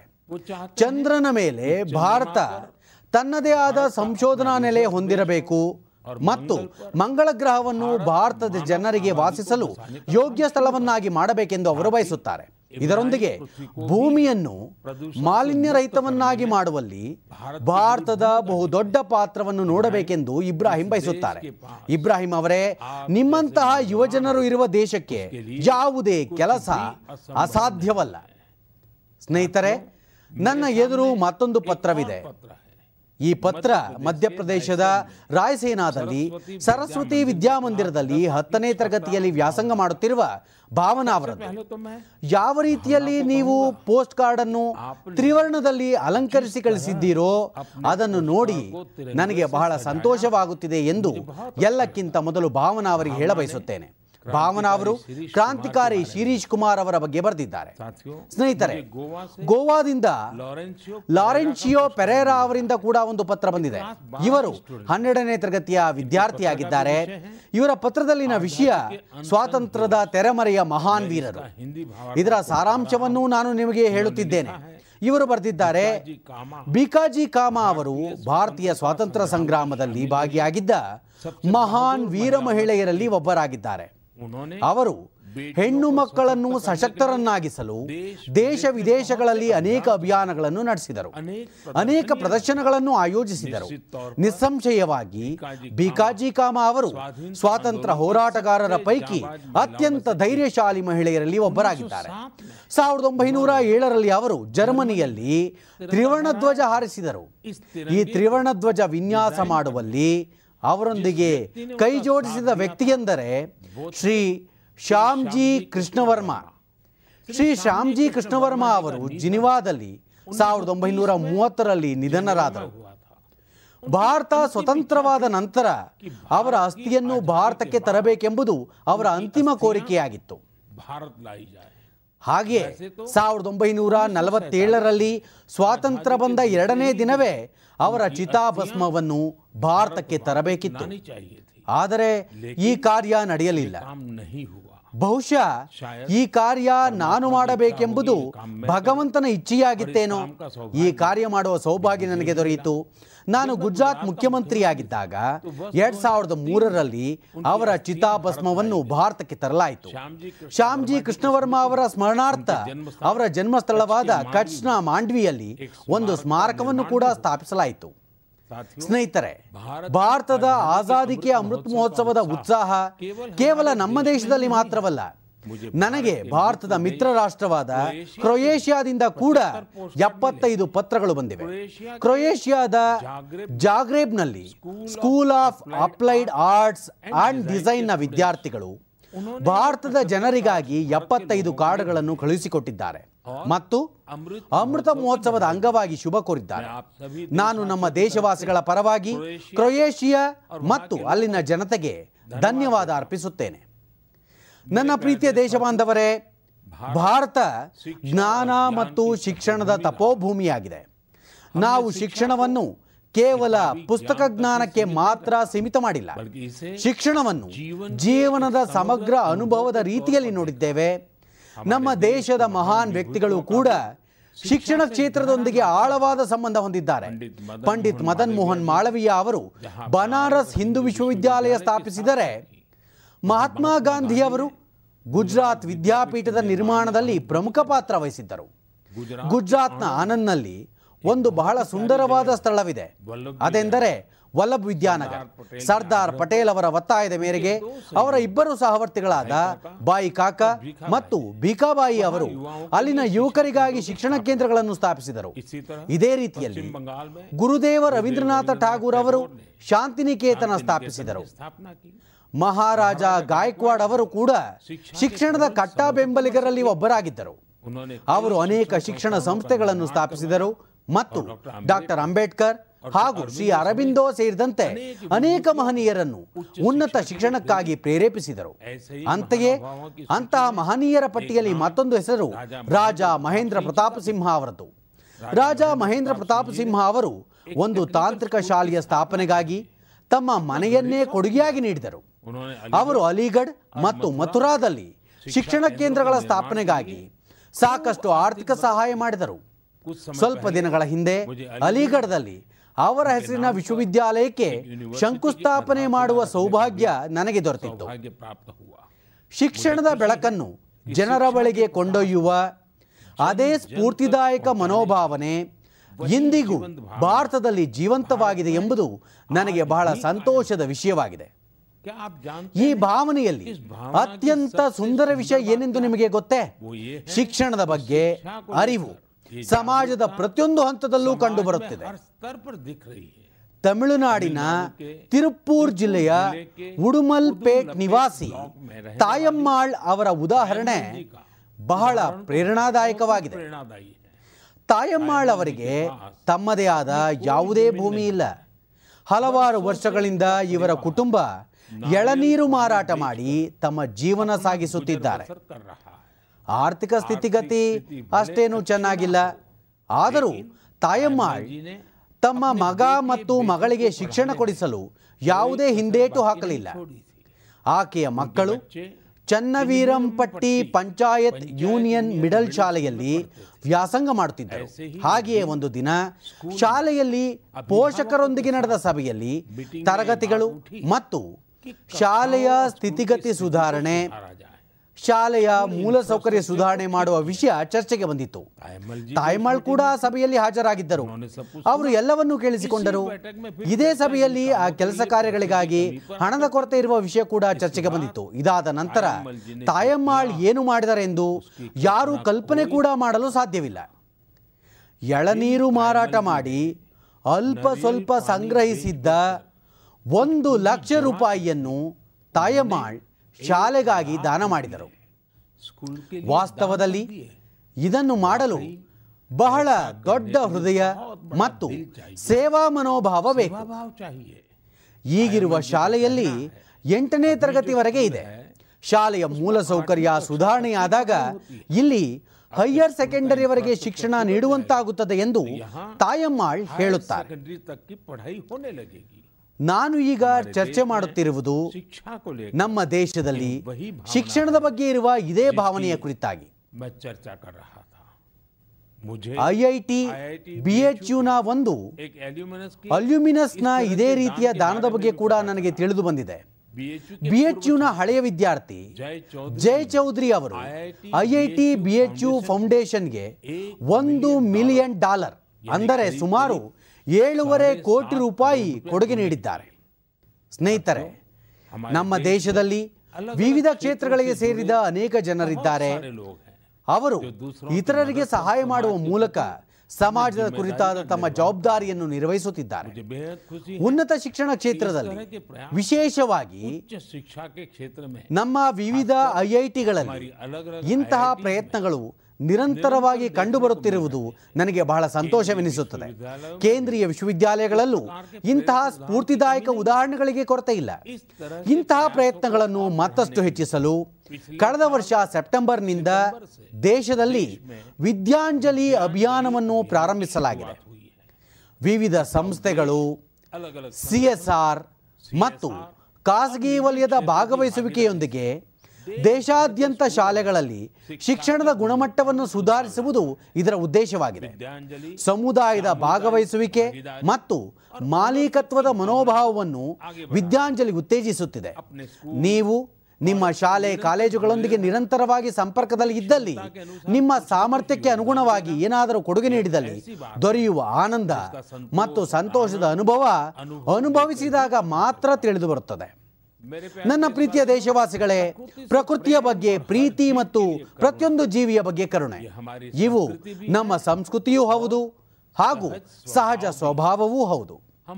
ಇತ್ತೀಚೆಗೆ ಮಧ್ಯಪ್ರದೇಶದ ಪೆಂಚ್ ಹುಲಿ ಸಂರಕ್ಷಿತ ಪ್ರದೇಶದಲ್ಲಿ ಹೆಣ್ಣು ಹುಲಿಯೊಂದು ಮೃತಪಟ್ಟಾಗ ನಮ್ಮ ಈ ಸಂಸ್ಕಾರದ ಒಂದು ನೋಟ ನಮಗೆ ಕಾಣಸಿಕ್ಕಿತು. ಈ ಹುಲಿಯನ್ನು ಜನರು ಕಾಲರ್ ವಾಲಿ ಹೆಣ್ಣು ಹುಲಿ ಎಂದು ಕರೆಯುತ್ತಿದ್ದರು. ಅರಣ್ಯ ಇಲಾಖೆ ಇದಕ್ಕೆ ಟಿ ಫಿಫ್ಟೀನ್ ಎಂದು ಹೆಸರಿಟ್ಟಿತ್ತು. ಇದರ ಮೃತ್ಯುವಿನಿಂದ ತಮ್ಮ ಆಪ್ತರು ಯಾರೋ ಮರಣ ಹೊಂದಿದಂತೆ ಜನರು ಭಾವುಕರಾದರು. ಜನರು ಅದರ ಅಂತಿಮ ವಿಧಿ ವಿಧಾನಗಳನ್ನು ನೆರವೇರಿಸಿದರು, ಅದನ್ನು ಬಹಳ ಗೌರವ ಮತ್ತು ಪ್ರೀತಿಯಿಂದ ಬೀಳ್ಕೊಟ್ಟರು.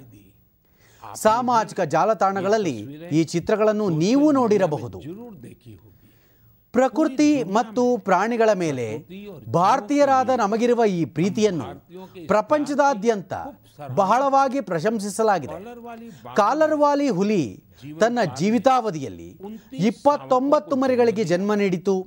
ಅವುಗಳ ಪೈಕಿ ಇಪ್ಪತ್ತೈದು ಮರಿಗಳನ್ನು ಬೆಳೆಸಿ ದೊಡ್ಡದಾಗಿಸಿತು. ಈ ಟಿ ಫಿಫ್ಟೀನ್ರ ಜೀವನವನ್ನು ನಾವು ಸಂಭ್ರಮಿಸಿದ್ದೇವೆ ಮತ್ತು ಅದು ಇಹಲೋಕವನ್ನು ತ್ಯಜಿಸಿದಾಗ ಭಾವುಕ ವಿದಾಯವನ್ನೂ ನೀಡಿದ್ದೇವೆ. ಇದೇ ಭಾರತದ ಜನರ ವಿಶೇಷತೆ. ನಾವು ಪ್ರತಿಯೊಂದು ಜೀವಿಯೊಂದಿಗೆ ಪ್ರೀತಿ ಬಾಂಧವ್ಯವನ್ನು ಬೆಸೆದುಕೊಳ್ಳುತ್ತೇವೆ. ಈ ಬಾರಿಯ ಗಣರಾಜ್ಯೋತ್ಸವ ಪರೇಡ್ನಲ್ಲೂ ನಾವು ಇಂತಹುದೇ ದೃಶ್ಯವನ್ನು ನೋಡಿದ್ದೇವೆ. ಈ ಪರೇಡ್ನಲ್ಲಿ ಅಧ್ಯಕ್ಷರ ಅಂಗರಕ್ಷಕ ಚಾರ್ಜರ್ ಕುದುರೆ ವಿರಾಟ್ ತನ್ನ ಕೊನೆಯ ಪರೇಡ್ನಲ್ಲಿ ಭಾಗವಹಿಸಿತು. ವಿರಾಟ್ ಹೆಸರಿನ ಕುದುರೆ ಎರಡ್ ಸಾವಿರದ ಮೂರರಲ್ಲಿ ರಾಷ್ಟ್ರಪತಿ ಭವನಕ್ಕೆ ಬಂದಿತ್ತು ಮತ್ತು ಪ್ರತಿ ಬಾರಿ ಗಣರಾಜ್ಯೋತ್ಸವದಂದು ಕಮಾಂಡೆಂಟ್ ಚಾರ್ಜರ್ ರೂಪದಲ್ಲಿ ಪರೇಡನ್ನು ಮುನ್ನಡೆಸುತ್ತಿತ್ತು. ರಾಷ್ಟ್ರಪತಿ ಭವನದಲ್ಲಿ ವಿದೇಶಿ ರಾಷ್ಟ್ರದ ಮುಖ್ಯಸ್ಥರನ್ನು ಸ್ವಾಗತಿಸುವ ಸಂದರ್ಭದಲ್ಲಿ ಕೂಡ ಅದು ಈ ಪಾತ್ರವನ್ನು ನಿರ್ವಹಿಸುತ್ತಿತ್ತು. ಈ ವರ್ಷ ಸೇನಾ ದಿನದಂದು ಸೇನಾ ಮುಖ್ಯಸ್ಥರು ವಿರಾಟ್ ಕುದುರೆಗೆ ಕಾಸ್ ಕಮಾಂಡೇಶನ್ ಕಾರ್ಡ್ ಕೂಡ ಪ್ರದಾನ ಮಾಡಿದರು. ಕುದುರೆ ವಿರಾಟ್ನ ವಿರಾಟ ರೂಪದ ಸೇವೆಯನ್ನು ಗುರುತಿಸಿ ಅದರ ಸೇವಾ ನಿವೃತ್ತಿಯ ನಂತರ ಅದನ್ನು ಅಷ್ಟೇ ಅದ್ಧೂರಿಯಾಗಿ ಬೀಳ್ಕೊಡಲಾಯಿತು. ನನ್ನ ಪ್ರೀತಿಯ ದೇಶವಾಸಿಗಳೇ, ನಿಷ್ಠೆಯಿಂದ ಪ್ರಾಮಾಣಿಕ ಪ್ರಯತ್ನ ಮಾಡಿದಾಗ, ಉದಾತ್ತ ಧ್ಯೇಯದೊಂದಿಗೆ ಕೆಲಸ ಮಾಡಿದಾಗ ಅದಕ್ಕೆ ಉತ್ತಮ ಫಲಿತಾಂಶ ದೊರೆಯುತ್ತದೆ. ಇದಕ್ಕೆ ಒಂದು ಉತ್ತಮ ಉದಾಹರಣೆ ಅಸ್ಸಾಂನಿಂದ ನನ್ನ ಮುಂದೆ ಬಂದಿದೆ. ಅಸ್ಸಾಂ ಹೆಸರು ಕೇಳುತ್ತಿದ್ದಂತೆಯೇ ಅಲ್ಲಿನ ಚಹಾ ತೋಟಗಳು ಮತ್ತು ಅನೇಕ ರಾಷ್ಟ್ರೀಯ ಉದ್ಯಾನವನಗಳ ನೆನಪು ಮೂಡುತ್ತದೆ. ಅದರೊಂದಿಗೆ ಒಂದು ಕೊಂಬಿನ ಗೇಂಡಾಮೃಗ ಅಂದರೆ ಒನ್ ಹಾರ್ನ್ ರೈನೋದ ಚಿತ್ರವೂ ಕೂಡ ಮನದಲ್ಲಿ ಮೂಡುತ್ತದೆ. ಒಂದು ಕೊಂಬಿನ ಗೇಂಡಾಮೃಗ ಯಾವಾಗಲೂ ಅಸ್ಸಾಂ ಸಂಸ್ಕೃತಿಯ ಭಾಗವಾಗಿದೆ ಎಂದು ನಿಮಗೆಲ್ಲ ತಿಳಿದೇ ಇದೆ. ಭಾರತ ರತ್ನ ಭೂಪೇನ್ ಹಜಾರಿಕಾ ಅವರ ಈ ಹಾಡು ಪ್ರತಿಯೊಬ್ಬರ ಕಿವಿಯಲ್ಲೂ ಅನುರಣಿಸುತ್ತದೆ.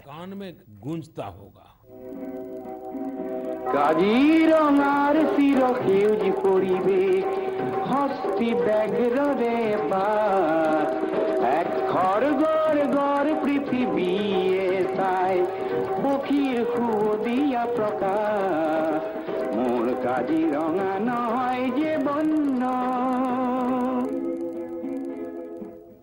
ಸ್ನೇಹಿತರೆ, ಈ ಹಾಡಿನ ಅರ್ಥ ಬಹಳ ಪ್ರಸ್ತುತವಾಗಿದೆ. ಈ ಗೀತೆಯಲ್ಲಿ ಹೀಗೆಂದು ಹೇಳಲಾಗಿದೆ: ಕಾಜಿರಂಗದ ಹಸಿರು ತುಂಬಿದ ಪರಿಸರ, ಆನೆ ಮತ್ತು ಹುಲಿಯ ವಾಸಸ್ಥಳ, ಒಂದು ಕೊಂಬಿನ ಗೇಂಡಾಮೃಗವನ್ನು ಭೂಮಿ ನೋಡುತ್ತದೆ, ಹಕ್ಕಿಗಳ ಮಧುರ ಕಲರವವನ್ನು ಕೇಳಿಸಿಕೊಳ್ಳುತ್ತದೆ. ಅಸ್ಸಾಮಿನ ವಿಶ್ವ ಪ್ರಸಿದ್ಧ ಕೈಮಗ್ಗದಲ್ಲಿ ನೇಯ್ದ ಮುಂಗಾ ಮತ್ತು ಏರಿ ಉಡುಪುಗಳಲ್ಲಿ ಕೂಡ ಗೇಂಡಾಮೃಗದ ಆಕೃತಿಯನ್ನು ನೋಡಬಹುದು. ಅಸ್ಸಾಮಿನ ಸಂಸ್ಕೃತಿಯಲ್ಲಿ ಯಾವ ಗೇಂಡಾಮೃಗದ ಇಷ್ಟೊಂದು ಪ್ರಾಮುಖ್ಯತೆ ಇದೆಯೋ ಆ ಗೇಂಡಾಮೃಗಗಳು ಕೂಡ ಕಷ್ಟಗಳನ್ನು ಎದುರಿಸಬೇಕಾಯಿತು. ಎರಡ್ ಸಾವಿರದ ಹದಿಮೂರರಲ್ಲಿ ಮೂವತ್ತೇಳು ಮತ್ತು ಎರಡ್ ಸಾವಿರದ ಹದಿನಾಲ್ಕರಲ್ಲಿ ಮೂವತ್ತೆರಡು ಗೇಂಡಾಮೃಗಗಳನ್ನು ಪ್ರಾಣಿ ಕಳ್ಳಸಾಗಣೆದಾರರು ಕೊಂದು ಹಾಕಿದ್ದರು. ಈ ಸವಾಲನ್ನು ಎದುರಿಸಲು ಕಳೆದ ಏಳು ವರ್ಷಗಳಲ್ಲಿ ಅಸ್ಸಾಂ ಸರ್ಕಾರ ವಿಶೇಷ ಪ್ರಯತ್ನಗಳನ್ನು ಕೈಗೊಂಡಿತ್ತು. ಗೇಂಡಾಮೃಗಗಳ ಬೇಟೆಯ ವಿರುದ್ಧ ಬಹುದೊಡ್ಡ ಅಭಿಯಾನ ನಡೆಸಿತು. ಕಳೆದ ಸೆಪ್ಟೆಂಬರ್ ಇಪ್ಪತ್ತೆರಡರಂದು ವರ್ಲ್ಡ್ ರೈನೋ ಡೇ ಸಂದರ್ಭದಲ್ಲಿ ಕಳ್ಳ ಸಾಗಾಣೆದಾರರಿಂದ ವಶಪಡಿಸಿಕೊಂಡ ಎರಡು ಸಾವಿರದ ನಾನ್ನೂರಕ್ಕೂ ಹೆಚ್ಚು ಗೇಂಡಾಗಳ ಕೊಂಬುಗಳನ್ನು ಸುಡಲಾಯಿತು. ಇದು ಕಳ್ಳ ಸಾಗಾಣಿಕೆದಾರರಿಗೆ ಒಂದು ಸ್ಪಷ್ಟ ಸಂದೇಶವಾಗಿತ್ತು. ಇಂಥ ಪ್ರಯತ್ನಗಳ ಫಲವಾಗಿ ಈಗ ಅಸ್ಸಾಂನಲ್ಲಿ ಗೇಂಡಾ ಮೃಗಗಳ ಬೇಟೆಯಲ್ಲಿ ಗಣನೀಯ ಇಳಿಕೆ ಕಂಡುಬಂದಿದೆ. ಎರಡ್ ಸಾವಿರದ ಹದಿಮೂರರಲ್ಲಿ ಮೂವತ್ತೇಳು ಗೇಂಡಾ ಮೃಗಗಳು ಕೊಲ್ಲಲ್ಪಟ್ಟಿದ್ದರೆ ಎರಡ್ ಸಾವಿರದ ಇಪ್ಪತ್ತರಲ್ಲಿ ಎರಡು ಮತ್ತು ಎರಡ್ ಸಾವಿರದ ಇಪ್ಪತ್ತೊಂದರಲ್ಲಿ ಕೇವಲ ಒಂದು ಗೇಂಡಾಮೃಗದ ಬೇಟೆಯ ಪ್ರಕರಣ ಕಂಡುಬಂದಿತು. ಗೇಂಡಾಮೃಗಗಳನ್ನು ಕಾಪಾಡಲು ಅಸ್ಸಾಂ ಸರ್ಕಾರದ ಈ ಸಂಕಲ್ಪವನ್ನು ನಾನು ಪ್ರಶಂಸಿಸುತ್ತೇನೆ. ಸ್ನೇಹಿತರೆ, ಭಾರತೀಯ ಸಂಸ್ಕೃತಿಯ ವಿವಿಧ ಬಣ್ಣಗಳು ಮತ್ತು ಆಧ್ಯಾತ್ಮದ ಶಕ್ತಿಯು ವಿಶ್ವದಾದ್ಯಂತ ಜನರನ್ನು ಯಾವಾಗಲೂ ತನ್ನೆಡೆಗೆ ಆಕರ್ಷಿಸುತ್ತಲೇ ಇದೆ. ಭಾರತೀಯ ಸಂಸ್ಕೃತಿಯು ಅಮೆರಿಕ, ಕೆನಡಾ, ದುಬೈ, ಸಿಂಗಾಪುರ, ಪಶ್ಚಿಮ ಯುರೋಪ್ ಮತ್ತು ಜಪಾನ್ ದೇಶಗಳಲ್ಲಿ ಬಹಳ ಜನಪ್ರಿಯವಾಗಿದೆ ಎಂದು ನಾನು ನಿಮಗೆ ಹೇಳಿದರೆ ನಿಮಗೆ ಇದು ಸಾಮಾನ್ಯ ಎನಿಸಬಹುದು, ಯಾವುದೇ ಆಶ್ಚರ್ಯವಾಗದೇ ಇರಬಹುದು. ಆದರೆ ಲ್ಯಾಟಿನ್ ಅಮೆರಿಕಾ ಮತ್ತು ದಕ್ಷಿಣ ಅಮೆರಿಕಾದಲ್ಲಿ ಕೂಡ ಭಾರತೀಯ ಸಂಸ್ಕೃತಿಯ ಬಗ್ಗೆ ಬಹಳ ಆಕರ್ಷಣೆ ಇದೆ ಎಂದು ಹೇಳಿದಾಗ ನೀವು ಖಂಡಿತವಾಗಿಯೂ ಯೋಚನೆ ಮಾಡುತ್ತೀರಿ. ಮೆಕ್ಸಿಕೋದಲ್ಲಿ ಖಾದಿಗೆ ಪ್ರೋತ್ಸಾಹ ನೀಡುವ ಮಾತೇ ಇರಲಿ ಅಥವಾ ಬ್ರೆಜಿಲ್ನಲ್ಲಿ ಭಾರತೀಯ ಸಂಪ್ರದಾಯಗಳನ್ನು ಜನಪ್ರಿಯಗೊಳಿಸಲು ನಡೆಸುತ್ತಿರುವ ಪ್ರಯತ್ನಗಳೇ ಇರಲಿ, ಮನ್ ಕಿ ಬಾತ್ನಲ್ಲಿ ನಾವು ಈ ವಿಷಯಗಳ ಬಗ್ಗೆ ಈ ಮೊದಲು ಕೂಡ ಚರ್ಚೆ ಮಾಡಿದ್ದೇವೆ. ಇಂದು ನಾನು ಅರ್ಜೆಂಟೀನಾದಲ್ಲಿ ಹರಡುತ್ತಿರುವ ಭಾರತೀಯ ಸಂಸ್ಕೃತಿಯ ವಿಷಯದ ಬಗ್ಗೆ ಹೇಳುತ್ತೇನೆ. ಅರ್ಜೆಂಟೀನಾದಲ್ಲಿ ನಮ್ಮ ಸಂಸ್ಕೃತಿಯನ್ನು ಬಹಳ ಇಷ್ಟಪಡುತ್ತಾರೆ. ಎರಡ್ ಸಾವಿರದ ಹದಿನೆಂಟರಲ್ಲಿ ನಾನು ಅರ್ಜೆಂಟೀನಾ ಪ್ರವಾಸದಲ್ಲಿ ಯೋಗದ ಕಾರ್ಯಕ್ರಮವಾದ ಯೋಗ ಫಾರ್ ಪೀಸ್ನಲ್ಲಿ ಪಾಲ್ಗೊಂಡಿದ್ದೆ. ಇಲ್ಲಿ ಅರ್ಜೆಂಟೀನಾದಲ್ಲಿ ಹಸ್ತಿನಾಪುರ ಫೌಂಡೇಶನ್ ಎಂಬ ಹೆಸರಿನ ಸಂಸ್ಥೆ ಇದೆ. ಎಲ್ಲಿಯ ಅರ್ಜೆಂಟೀನಾ, ಎಲ್ಲಿಯ ಹಸ್ತಿನಾಪುರ ಫೌಂಡೇಶನ್? ನಿಮಗೆ ಇದನ್ನು ಕೇಳಿ ಆಶ್ಚರ್ಯವೆನಿಸುತ್ತದೆ ಅಲ್ಲವೇ? ಈ ಫೌಂಡೇಶನ್ ಅರ್ಜೆಂಟೀನಾದಲ್ಲಿ ಭಾರತೀಯ ವೈದಿಕ ಸಂಸ್ಕೃತಿಯ ಪ್ರಚಾರದಲ್ಲಿ ತೊಡಗಿಕೊಂಡಿದೆ. ಈ ಸಂಸ್ಥೆಯನ್ನು ನಲವತ್ತು ವರ್ಷಗಳಿಗೆ ಮೊದಲು ಓರ್ವ madam professor Ada L Brecht ಅವರು ಸ್ಥಾಪಿಸಿದರು. ಇಂದು ಪ್ರೊಫೆಸರ್ ಏಡಾ ಎಲ್ ಬ್ರೆಕ್ಟ್ ಅವರು ತೊಂಬತ್ತು ವರ್ಷ ಸಮೀಪಿಸುತ್ತಿದ್ದಾರೆ. ಭಾರತದೊಂದಿಗೆ ಅವರ ಒಡನಾಟ ಹೇಗೆ ಪ್ರಾರಂಭವಾಯಿತು ಎಂಬುದು ಬಹಳ ಕುತೂಹಲಕಾರಿ ವಿಷಯವಾಗಿದೆ. ಅವರು ಹದಿನೆಂಟು ವರ್ಷ ವಯಸ್ಸಿನವರಾಗಿದ್ದಾರೆ. ಮೊದಲ ಬಾರಿಗೆ ಅವರಿಗೆ ಭಾರತೀಯ ಸಂಸ್ಕೃತಿಯ ಶಕ್ತಿಯ ಪರಿಚಯವಾಯಿತು. ಅವರು ಭಾರತದಲ್ಲಿ ಸಾಕಷ್ಟು ಕಾಲ ಇದ್ದರು. ಭಗವದ್ಗೀತೆ ಮತ್ತು ಉಪನಿಷತ್ ಬಗ್ಗೆ ಆಳವಾಗಿ ಅರಿತರು. ಇಂದು ಹಸ್ತಿನಾಪುರ ಫೌಂಡೇಶನ್ನ ನಲವತ್ತು ಸಾವಿರಕ್ಕೂ ಅಧಿಕ ಸದಸ್ಯರಿದ್ದಾರೆ ಮತ್ತು ಅರ್ಜೆಂಟೀನಾ ಮತ್ತು ಇತರ ಲ್ಯಾಟಿನ್ ಅಮೆರಿಕಾ ದೇಶಗಳಲ್ಲಿ ಇದರ ಸುಮಾರು ಮೂವತ್ತು ಶಾಖೆಗಳಿವೆ. ಹಸ್ತಿನಾಪುರ ಫೌಂಡೇಶನ್ ಸ್ಪ್ಯಾನಿಷ್ ಭಾಷೆಯಲ್ಲಿ ನೂರಕ್ಕೂ ಅಧಿಕ ವೈದಿಕ ಮತ್ತು ತತ್ವಶಾಸ್ತ್ರ ಗ್ರಂಥಗಳನ್ನು ಪ್ರಕಟಿಸಿದೆ. ಇದರ ಆಶ್ರಮ ಕೂಡ ಬಹಳ ಆಕರ್ಷಣೀಯವಾಗಿದೆ. ಆಶ್ರಮದಲ್ಲಿ ಹನ್ನೆರಡು ದೇವಾಲಯಗಳನ್ನು ನಿರ್ಮಿಸಲಾಗಿದೆ. ಇದರಲ್ಲಿ ಅನೇಕ ದೇವಾನುದೇವತೆಗಳ ಮೂರ್ತಿಗಳನ್ನು ಪ್ರತಿಷ್ಠಾಪಿಸಲಾಗಿದೆ. ಈ ಎಲ್ಲಾ ಕೇಂದ್ರಗಳಲ್ಲಿ ಅದ್ವೈತವಾದಿ ಧ್ಯಾನ ಮತ್ತು ಪ್ರಾರ್ಥನೆಗಾಗಿ ವಿಶೇಷವಾದ ಮಂದಿರಗಳನ್ನು ಕೂಡ ನಿರ್ಮಿಸಲಾಗಿದೆ. ಸ್ನೇಹಿತರೆ, ಇಂಥ ಹಲವಾರು ಉದಾಹರಣೆಗಳು ನಮ್ಮ ಸಂಸ್ಕೃತಿ ನಮಗೆ ಮಾತ್ರವಲ್ಲ ಸಂಪೂರ್ಣ ವಿಶ್ವಕ್ಕೆ ಅಮೂಲ್ಯ ಪರಂಪರೆಯಾಗಿದೆ ಎಂಬುದನ್ನು ತೋರ್ಪಡಿಸುತ್ತದೆ. ವಿಶ್ವದಾದ್ಯಂತದ ಜನರು ಇದನ್ನು ಅರಿಯ ಬಯಸುತ್ತಾರೆ, ಜೀವಿಸ ಬಯಸುತ್ತಾರೆ. ನಾವು ಕೂಡ ಸಂಪೂರ್ಣ ಜವಾಬ್ದಾರಿಯಿಂದ ನಮ್ಮ ಸಾಂಸ್ಕೃತಿಕ ಪರಂಪರೆಯನ್ನು ಸ್ವತಃ ನಮ್ಮ ಜೀವನದ ಭಾಗವನ್ನಾಗಿ ಮಾಡಿಕೊಳ್ಳುತ್ತಾ ಎಲ್ಲರಿಗೂ ತಲುಪಿಸುವ ಪ್ರಯತ್ನ ಮಾಡಬೇಕು. ನನ್ನ ಪ್ರಿಯ ದೇಶಬಾಂಧವರೇ, ಈಗ ನಿಮಗೆಲ್ಲರಿಗೆ, ವಿಶೇಷವಾಗಿ ಯುವ ಮಿತ್ರರಿಗೆ ಒಂದು ಪ್ರಶ್ನೆ ಕೇಳಬಯಸುತ್ತೇನೆ. ನೀವು ಒಂದು ಬಾರಿಗೆ ಎಷ್ಟು ಪುಷಪ್ಸ್ ಮಾಡಬಹುದು ಎಂದು ಆಲೋಚಿಸಿ. ನಾನು ನಿಮಗೆ ಹೇಳಬಯಸುವ ವಿಷಯ ಕೇಳಿ ಖಂಡಿತ ನಿಮಗೆ ಆಶ್ಚರ್ಯವಾಗುತ್ತದೆ. ಮಣಿಪುರದಲ್ಲಿ ಇಪ್ಪತ್ನಾಲ್ಕು ವರ್ಷದ ಯುವಕ ತೋನಾ ಓಜಮ್ ನಿರಂಜಾಯ್ ಸಿಂಗ್ ಒಂದು ನಿಮಿಷದಲ್ಲಿ ನೂರ ಒಂಬತ್ತು ಪುಷಪ್ಸ್ ಮಾಡಿ ದಾಖಲೆ ಬರೆದಿದ್ದಾರೆ. ನಿರಂಜಾಯ್ ಸಿಂಗ್ ಅವರಿಗೆ ದಾಖಲೆ ಮುರಿಯುವುದು ಹೊಸತೇನಲ್ಲ. ಇದಕ್ಕೂ ಮೊದಲು ಒಂದೇ ಕೈಯಿಂದ ಅತಿ ಹೆಚ್ಚು ನಕಲ್ ಪುಷಪ್ಸ್ ಮಾಡಿ ಅವರು ದಾಖಲೆ ಮಾಡಿದ್ದಾರೆ. ನಿರಂಜಾಯ್ ಸಿಂಗ್ ಅವರಿಂದ ಪ್ರೇರಿತರಾಗಿ ನೀವು ಕೂಡ ದೈಹಿಕ ಸ್ವಾಸ್ಥ್ಯವನ್ನು ಜೀವನದ ಭಾಗವನ್ನಾಗಿಸಿಕೊಳ್ಳುತ್ತೀರಿ ಎಂದು ನಾನು ಭಾವಿಸಿದ್ದೇನೆ. ಸ್ನೇಹಿತರೆ, ಇಂದು ನಾನು ನಿಮ್ಮ ಬಳಿ ಲಡಾಖ್ನ ಒಂದು ವಿಷಯ ಪ್ರಸ್ತಾಪಿಸ ಬಯಸುತ್ತೇನೆ. ಇದರ ಬಗ್ಗೆ ತಿಳಿದು ನಿಮಗೆ ಹೆಮ್ಮೆ ಎನಿಸುತ್ತದೆ. ಲಡಾಖ್ಗೆ ಬಹುಬೇಗ ಒಂದು ಅದ್ಭುತ ಓಪನ್ ಸಿಂಥೆಟಿಕ್ ಟ್ರ್ಯಾಕ್ ಮತ್ತು ಆಸ್ಟ್ರೋ ಟರ್ಫ್ ಫುಟ್ಬಾಲ್ ಸ್ಟೇಡಿಯಂ ಕೊಡುಗೆ ಲಭಿಸಲಿದೆ. ಈ ಕ್ರೀಡಾಂಗಣ ಹತ್ತು ಸಾವಿರ ಅಡಿಗೂ ಹೆಚ್ಚು ಎತ್ತರದಲ್ಲಿ ನಿರ್ಮಾಣಗೊಳ್ಳುತ್ತಿದೆ. ಇದರ ನಿರ್ಮಾಣ ಶೀಘ್ರದಲ್ಲೇ ಪೂರ್ಣಗೊಳ್ಳಲಿದೆ. ಲಡಾಖ್ನ ಈ ಕ್ರೀಡಾಂಗಣ ಅತ್ಯಂತ ದೊಡ್ಡದಾಗಿರಲಿದೆ. ಮೂವತ್ತು ಸಾವಿರ ಜನರು ಕುಳಿತುಕೊಳ್ಳಬಹುದಾಗಿದೆ. ಲಡಾಖ್ನ ಈ ಆಧುನಿಕ ಫುಟ್ಬಾಲ್ ಕ್ರೀಡಾಂಗಣದಲ್ಲಿ ಎಂಟು ಸಾಲುಗಳ ಸಿಂಥೆಟಿಕ್ ಟ್ರ್ಯಾಕ್ ಕೂಡ ಇರಲಿದೆ. ಇದಲ್ಲದೆ ಇಲ್ಲಿ ಸಾವಿರ ಹಾಸಿಗೆಗಳ ವಸತಿ ಗೃಹ ವ್ಯವಸ್ಥೆಯೂ ಇರಲಿದೆ. ಈ ಕ್ರೀಡಾಂಗಣಕ್ಕೆ ಫುಟ್ಬಾಲ್ನ ಮಹಾನ್ ಸಂಸ್ಥೆಯಾದ ಫಿಫಾ ಕೂಡ ಮನ್ನಣೆ ನೀಡಿದೆ ಎಂದು ತಿಳಿದು ನಿಮಗೆ ಸಂತೋಷವಾಗಬಹುದು. ಕ್ರೀಡೆಯ ಇಂತಹ ಬೃಹತ್ ಪ್ರಮಾಣದ ಮೂಲಭೂತ ಸೌಕರ್ಯದ ನಿರ್ಮಾಣವಾದಾಗ ದೇಶದ ಯುವಜನತೆಗೆ ಉತ್ತಮ ಅವಕಾಶಗಳನ್ನು ಹೊತ್ತು ತರುತ್ತದೆ. ಅಲ್ಲದೆ ಇಂತಹ ವ್ಯವಸ್ಥೆಗಳಿದ್ದಲ್ಲಿ ದೇಶಾದ್ಯಂತ ಜನರು ಭೇಟಿ ನೀಡಲು ಆರಂಭಿಸುತ್ತಾರೆ, ಪ್ರವಾಸೋದ್ಯಮಕ್ಕೆ ಪ್ರೋತ್ಸಾಹ ದೊರೆಯುತ್ತದೆ ಮತ್ತು ಉದ್ಯೋಗಾವಕಾಶಗಳು ತೆರೆದುಕೊಳ್ಳುತ್ತವೆ.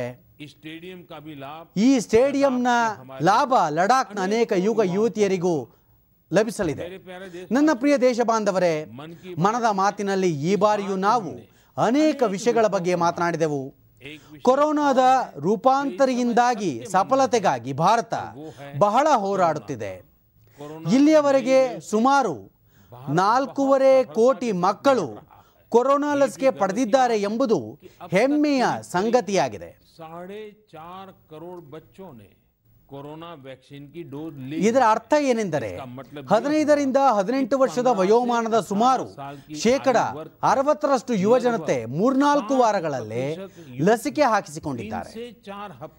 ಇದರಿಂದ ಯುವಜನತೆಯ ರಕ್ಷಣೆ ಮಾತ್ರವಲ್ಲ, ಅವರು ಓದು ಮುಂದುವರಿಸಲು ಸಹಾಯವಾಗುತ್ತದೆ. ಮತ್ತೊಂದು ಒಳ್ಳೆಯ ವಿಷಯವೇನೆಂದರೆ ಇಪ್ಪತ್ತು ದಿನಗಳಲ್ಲೇ ಸುಮಾರು ಒಂದು ಕೋಟಿ ಜನರು ಪ್ರಿಕಾಷನ್ ಡೋಸ್ ಪಡೆದಿದ್ದಾರೆ. ನಮ್ಮ ದೇಶದ ಲಸಿಕೆಯ ಮೇಲೆ ದೇಶ ಬಾಂಧವರ ಈ ವಿಶ್ವಾಸ ನಮ್ಮ ದೊಡ್ಡ ಶಕ್ತಿಯಾಗಿದೆ. ಈಗಂತೂ ಕೊರೋನಾ ಪ್ರಕರಣಗಳು ಕೂಡ ಕಡಿಮೆಯಾಗಲಾರಂಭಿಸಿವೆ. ಇದು ಬಹಳ ಸಕಾರಾತ್ಮಕ ಸಂಕೇತವಾಗಿದೆ. ಜನರು ಸುರಕ್ಷಿತವಾಗಿರಲಿ, ದೇಶದ ಆರ್ಥಿಕ ವ್ಯವಹಾರ ವೇಗ ಪಡೆಯಲಿ ಎಂಬುದು ದೇಶದ ಜನತೆಯ ಆಕಾಂಕ್ಷೆಯಾಗಿದೆ. ನಿಮಗೆ ಗೊತ್ತೇ ಇದೆ, ಮನದ ಮಾತಿನಲ್ಲಿ ಕೆಲವು ವಿಷಯಗಳನ್ನು ಪ್ರಸ್ತಾಪಿಸದೇ ಇರಲು ಸಾಧ್ಯವಿಲ್ಲ. ಅವು ಸ್ವಚ್ಛತಾ ಆಂದೋಲನವನ್ನು ನಾವು ಮರೆಯಬಾರದು, ಸಿಂಗಲ್ ಯೂಸ್ ಪ್ಲಾಸ್ಟಿಕ್ ಆಂದೋಲನದ ವೇಗ ಹೆಚ್ಚಿಸಬೇಕಿದೆ, ವೋಕಲ್ ಫಾರ್ ಲೋಕಲ್ ಎಂಬ ಮಂತ್ರ ನಮ್ಮ ಜವಾಬ್ದಾರಿಯಾಗಿದೆ, ಸ್ವಾವಲಂಬಿ ಭಾರತ ಅಭಿಯಾನಕ್ಕೆ ತನು ಮನದಿಂದ ಒಗ್ಗೂಡಬೇಕಿದೆ. ನಮ್ಮೆಲ್ಲರ ಪ್ರಯತ್ನದಿಂದಲೇ ದೇಶ ಅಭಿವೃದ್ಧಿಯ ಹೊಸ ಉತ್ತುಂಗಕ್ಕೆ ಏರಲಿದೆ. ಇದೇ ಆಶಯದೊಂದಿಗೆ ನಾನು ನಿಮ್ಮಿಂದ ವಿದಾಯ ಪಡೆಯುತ್ತೇನೆ. ಅನಂತಾನಂತ ಧನ್ಯವಾದಗಳು. ಇಸಿ ಕಾಮನಾ ಕೆ ಸಾಥ್ ಮೈ ಆಪ್ಸೆ ವಿದಾ ಲೇತಾ ಹೂಂ. ಬಹುತ್ ಬಹುತ್ ಧನ್ಯವಾದ.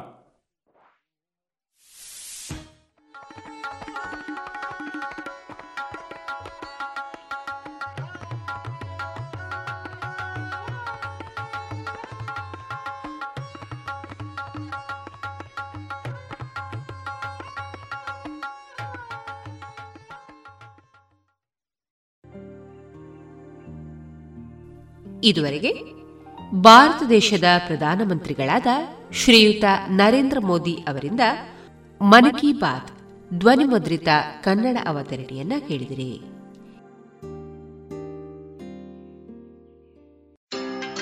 ಏನಪ್ಪಾ ಇತ್ತೀಚೆಗೆ ಬಹಳ ವ್ಯಸ್ತವಾಗಿರೋ ಹಾಗೆ ಕಾಣಿಸ್ತಿದ್ಯಾ? ಹೌದಪ್ಪ, ನಾನು ಆಹಾರ ಸಂಸ್ಕರಣೆಯಲ್ಲಿ ಕೆಲಸ ಶುರು ಮಾಡಿದ್ದೀನಿ. ಅದ್ಯಾಗೆ? ಪ್ರಧಾನಮಂತ್ರಿ ಎಫ್ಎಂಇ ಯೋಜನೆ ಸಹಾಯದಿಂದ ನನಗೆ ದೊರಕಿತು ಮೂವತ್ತೈದು ಪ್ರತಿಶತ ಸಬ್ಸಿಡಿ ಇರುವ ಕಡಿಮೆ ದರದ ಲೋನ್ ಮತ್ತು ತಾಂತ್ರಿಕ ಸಹಾಯ ಕೂಡ.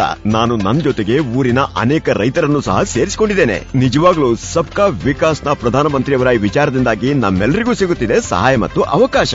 ಭಲೇ ಕಣಪ್ಪ, ನಾನು ಸಹ ಯೋಜನೆಯ ಲಾಭ ಪಡ್ಕೋಬೇಕು ಅಂತಿದ್ದೀನಿ. ಹಾಗಾದರೆ ಇಂದೇ PMFME portal PMFME dot MOFPI dot GOV dot in ನಲ್ಲಿ ಅರ್ಜಿ ಸಲ್ಲಿಸಿ ಅಥವಾ ಸೊನ್ನೆ ಒಂದು ಮೂರು ಸೊನ್ನೆ ಎರಡು ಎರಡು ಎಂಟು ಒಂದು ಸೊನ್ನೆ ಎಂಟು ಒಂಬತ್ತಕ್ಕೆ ಕರೆ ಮಾಡಿ. ಆಹಾರ ಸಂಸ್ಕರಣಾ ಉದ್ಯೋಗ ಖಾತೆ, ಭಾರತ ಸರ್ಕಾರದ ಮುಖಾಂತರ ಜನಹಿತಕ್ಕಾಗಿ ಜಾರಿ.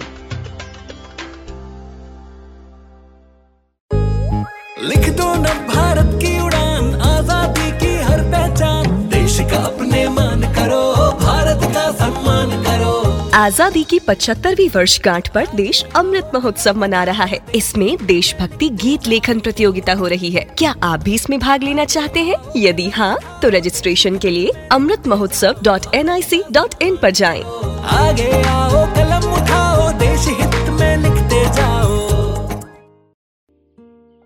ಇನ್ನು ಮುಂದೆ ಮಧುರ ಗಾನದಲ್ಲಿ ಮಣಿರತ್ನಂ ನಿರ್ದೇಶನದ ಅನಿಲ್ ಕಪೂರ್ ಹಾಗೂ ಲಕ್ಷ್ಮಿ ಅಭಿನಯದ ಚಲನಚಿತ್ರ ಪಲ್ಲವಿ ಅನುಪಲ್ಲವಿ. ಈ ಚಿತ್ರದ ಗೀತೆಗಳು ಇಂದಿನ ಮಧುರ ಗಾನದಲ್ಲಿ ಕೇಳೋಣ. ಹಾಡು ಗಾನರತ್ನ doctor S P Balasubrahmanyam, S Janaki, S Janaki ಹಾಗೂ ಸಂಗಡಿಗರು.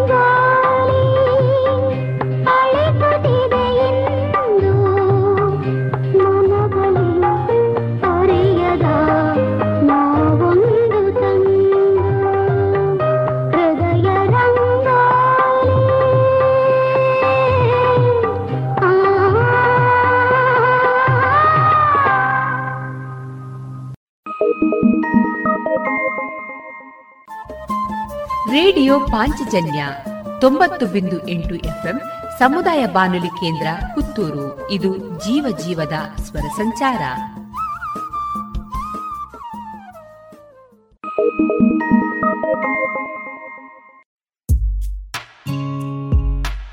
ದೇಶದ ಹೆಮ್ಮೆಯ ಬರೆಯೋಣ, ಸ್ವಾತಂತ್ರ್ಯದ ಉಸಿರಾಶ್ವಾಸಿಸೋಣ, ನವ ಭಾರತಕ್ಕೆ ಜೋಗುಳ ಬರೆದು ನಾಳೆಯ ಕಟ್ಟೋಣ. ಮಕ್ಕಳ ಮನದಲ್ಲಿ ದೇಶಭಕ್ತಿಯ ತುಂಬುವ ನಾವೆಲ್ಲ ದೇಶಭಕ್ತಿ ಗೀತೆ. ಅಮೃತ್ ಮಹೋತ್ಸವದ ಪ್ರಯುಕ್ತ ಜೋಗುಳ ಬರೆಯುವ ಸ್ಪರ್ಧೆ, ಇದರಲ್ಲಿ ಭಾಗವಹಿಸಲು Amrit Mahotsav dot NIC dot ಇನ್ನಲ್ಲಿ ಹೆಸರು ನೋಂದಾಯಿಸಿ.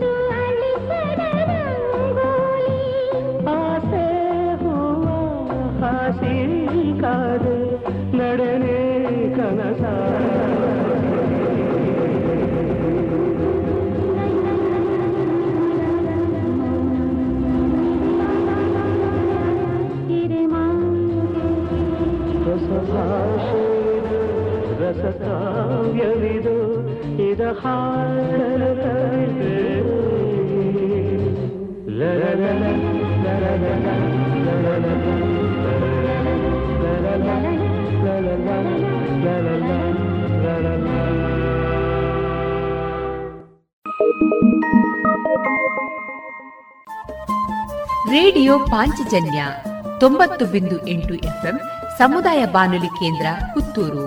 ಇದು ಜೀವ ಜೀವದ ಸ್ವರ ಸಂಚಾರ.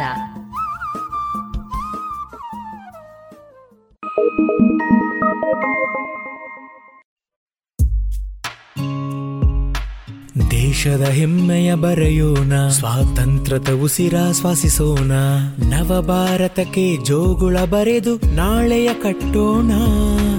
ಮಕ್ಕಳ ಮನದಲ್ಲಿ ದೇಶಭಕ್ತಿಯ ತುಂಬುವ ನಾವೆಲ್ಲ ದೇಶಭಕ್ತಿ ಗೀತೆ. ಅಮೃತ್ ಮಹೋತ್ಸವದ ಪ್ರಯುಕ್ತ ಜೋಗುಳ ಬರೆಯುವ ಸ್ಪರ್ಧೆ. ಇದರಲ್ಲಿ ಭಾಗವಹಿಸಲು Amrit Mahotsav dot NIC dot ಇನ್ನಲ್ಲಿ ಹೆಸರು ನೋಂದಾಯಿಸಿ.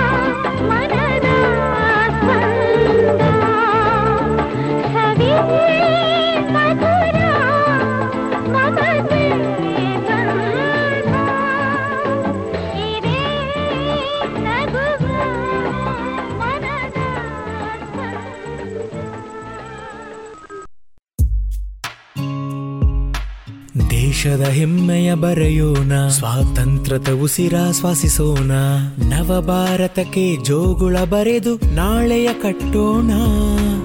ಮಕ್ಕಳ ಮನದಲ್ಲಿ ದೇಶಭಕ್ತಿಯ ತುಂಬುವ ನಾವೆಲ್ಲ ದೇಶಭಕ್ತಿ ಗೀತೆ. ಅಮೃತ್ ಮಹೋತ್ಸವದ ಪ್ರಯುಕ್ತ ಜೋಗುಳ ಬರೆಯುವ ಸ್ಪರ್ಧೆ. ಇದರಲ್ಲಿ ಭಾಗವಹಿಸಲು Amrit Mahotsav dot NIC dot ಇನ್ನಲ್ಲಿ ಹೆಸರು ನೋಂದಾಯಿಸಿ.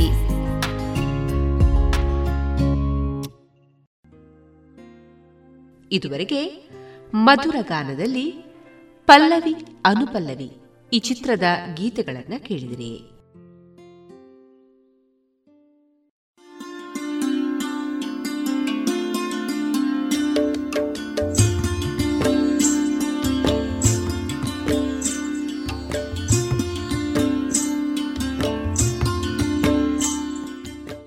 ರೇಡಿಯೋ ಪಾಂಚಜನ್ಯ ಸಮುದಾಯ ಬಾನುಲಿ ಕೇಂದ್ರದಿಂದ ನಿಮ್ಮ ಕಾರ್ಯಕ್ರಮಗಳು ಪ್ರಸಾರವಾಗಬೇಕೇ? ಹಾಗಿದ್ದರೆ ನಮ್ಮನ್ನು ಸಂಪರ್ಕಿಸಿ. ನಮ್ಮ ದೂರವಾಣಿ ಸಂಖ್ಯೆ ಸೊನ್ನೆ ಎಂಟು ಎರಡು ಐದು ಒಂದು ಎರಡು ಒಂಬತ್ತು ಎಂಟು ನಾಲ್ಕು ಒಂಬತ್ತು ಒಂಬತ್ತು.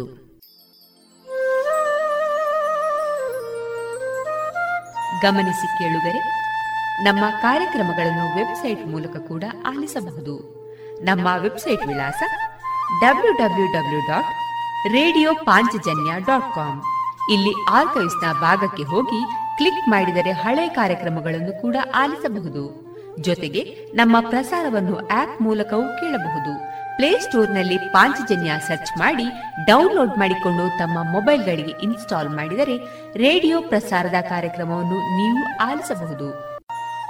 ನಮ್ಮ ಪ್ರಸಾರದ ಬಗೆಗೆ ನಿಮ್ಮ ಅಭಿಪ್ರಾಯಗಳನ್ನು ಹಂಚಿಕೊಳ್ಳಲು ನಮ್ಮ ವಿಳಾಸ ರೇಡಿಯೋ ಪಾಂಚಜನ್ಯ ತೊಂಬತ್ತು ಬಿಂದು ಎಂಟು ಎಫ್ಎಂ ಸಮುದಾಯ ಬಾನುಲಿ ಕೇಂದ್ರ, ನೆಹರು ನಗರ, ಪುತ್ತೂರು. ನಮ್ಮ ದೂರವಾಣಿ ಸಂಖ್ಯೆ ಸೊನ್ನೆ ಎಂಟು ಎರಡು ಐದು ಒಂದು ಎರಡು ಒಂಬತ್ತು ಎಂಟು ನಾಲ್ಕು ಒಂಬತ್ತು ಒಂಬತ್ತು. ಇಮೇಲ್ ವಿಳಾಸ radio Panchajanya at Gmail dot com.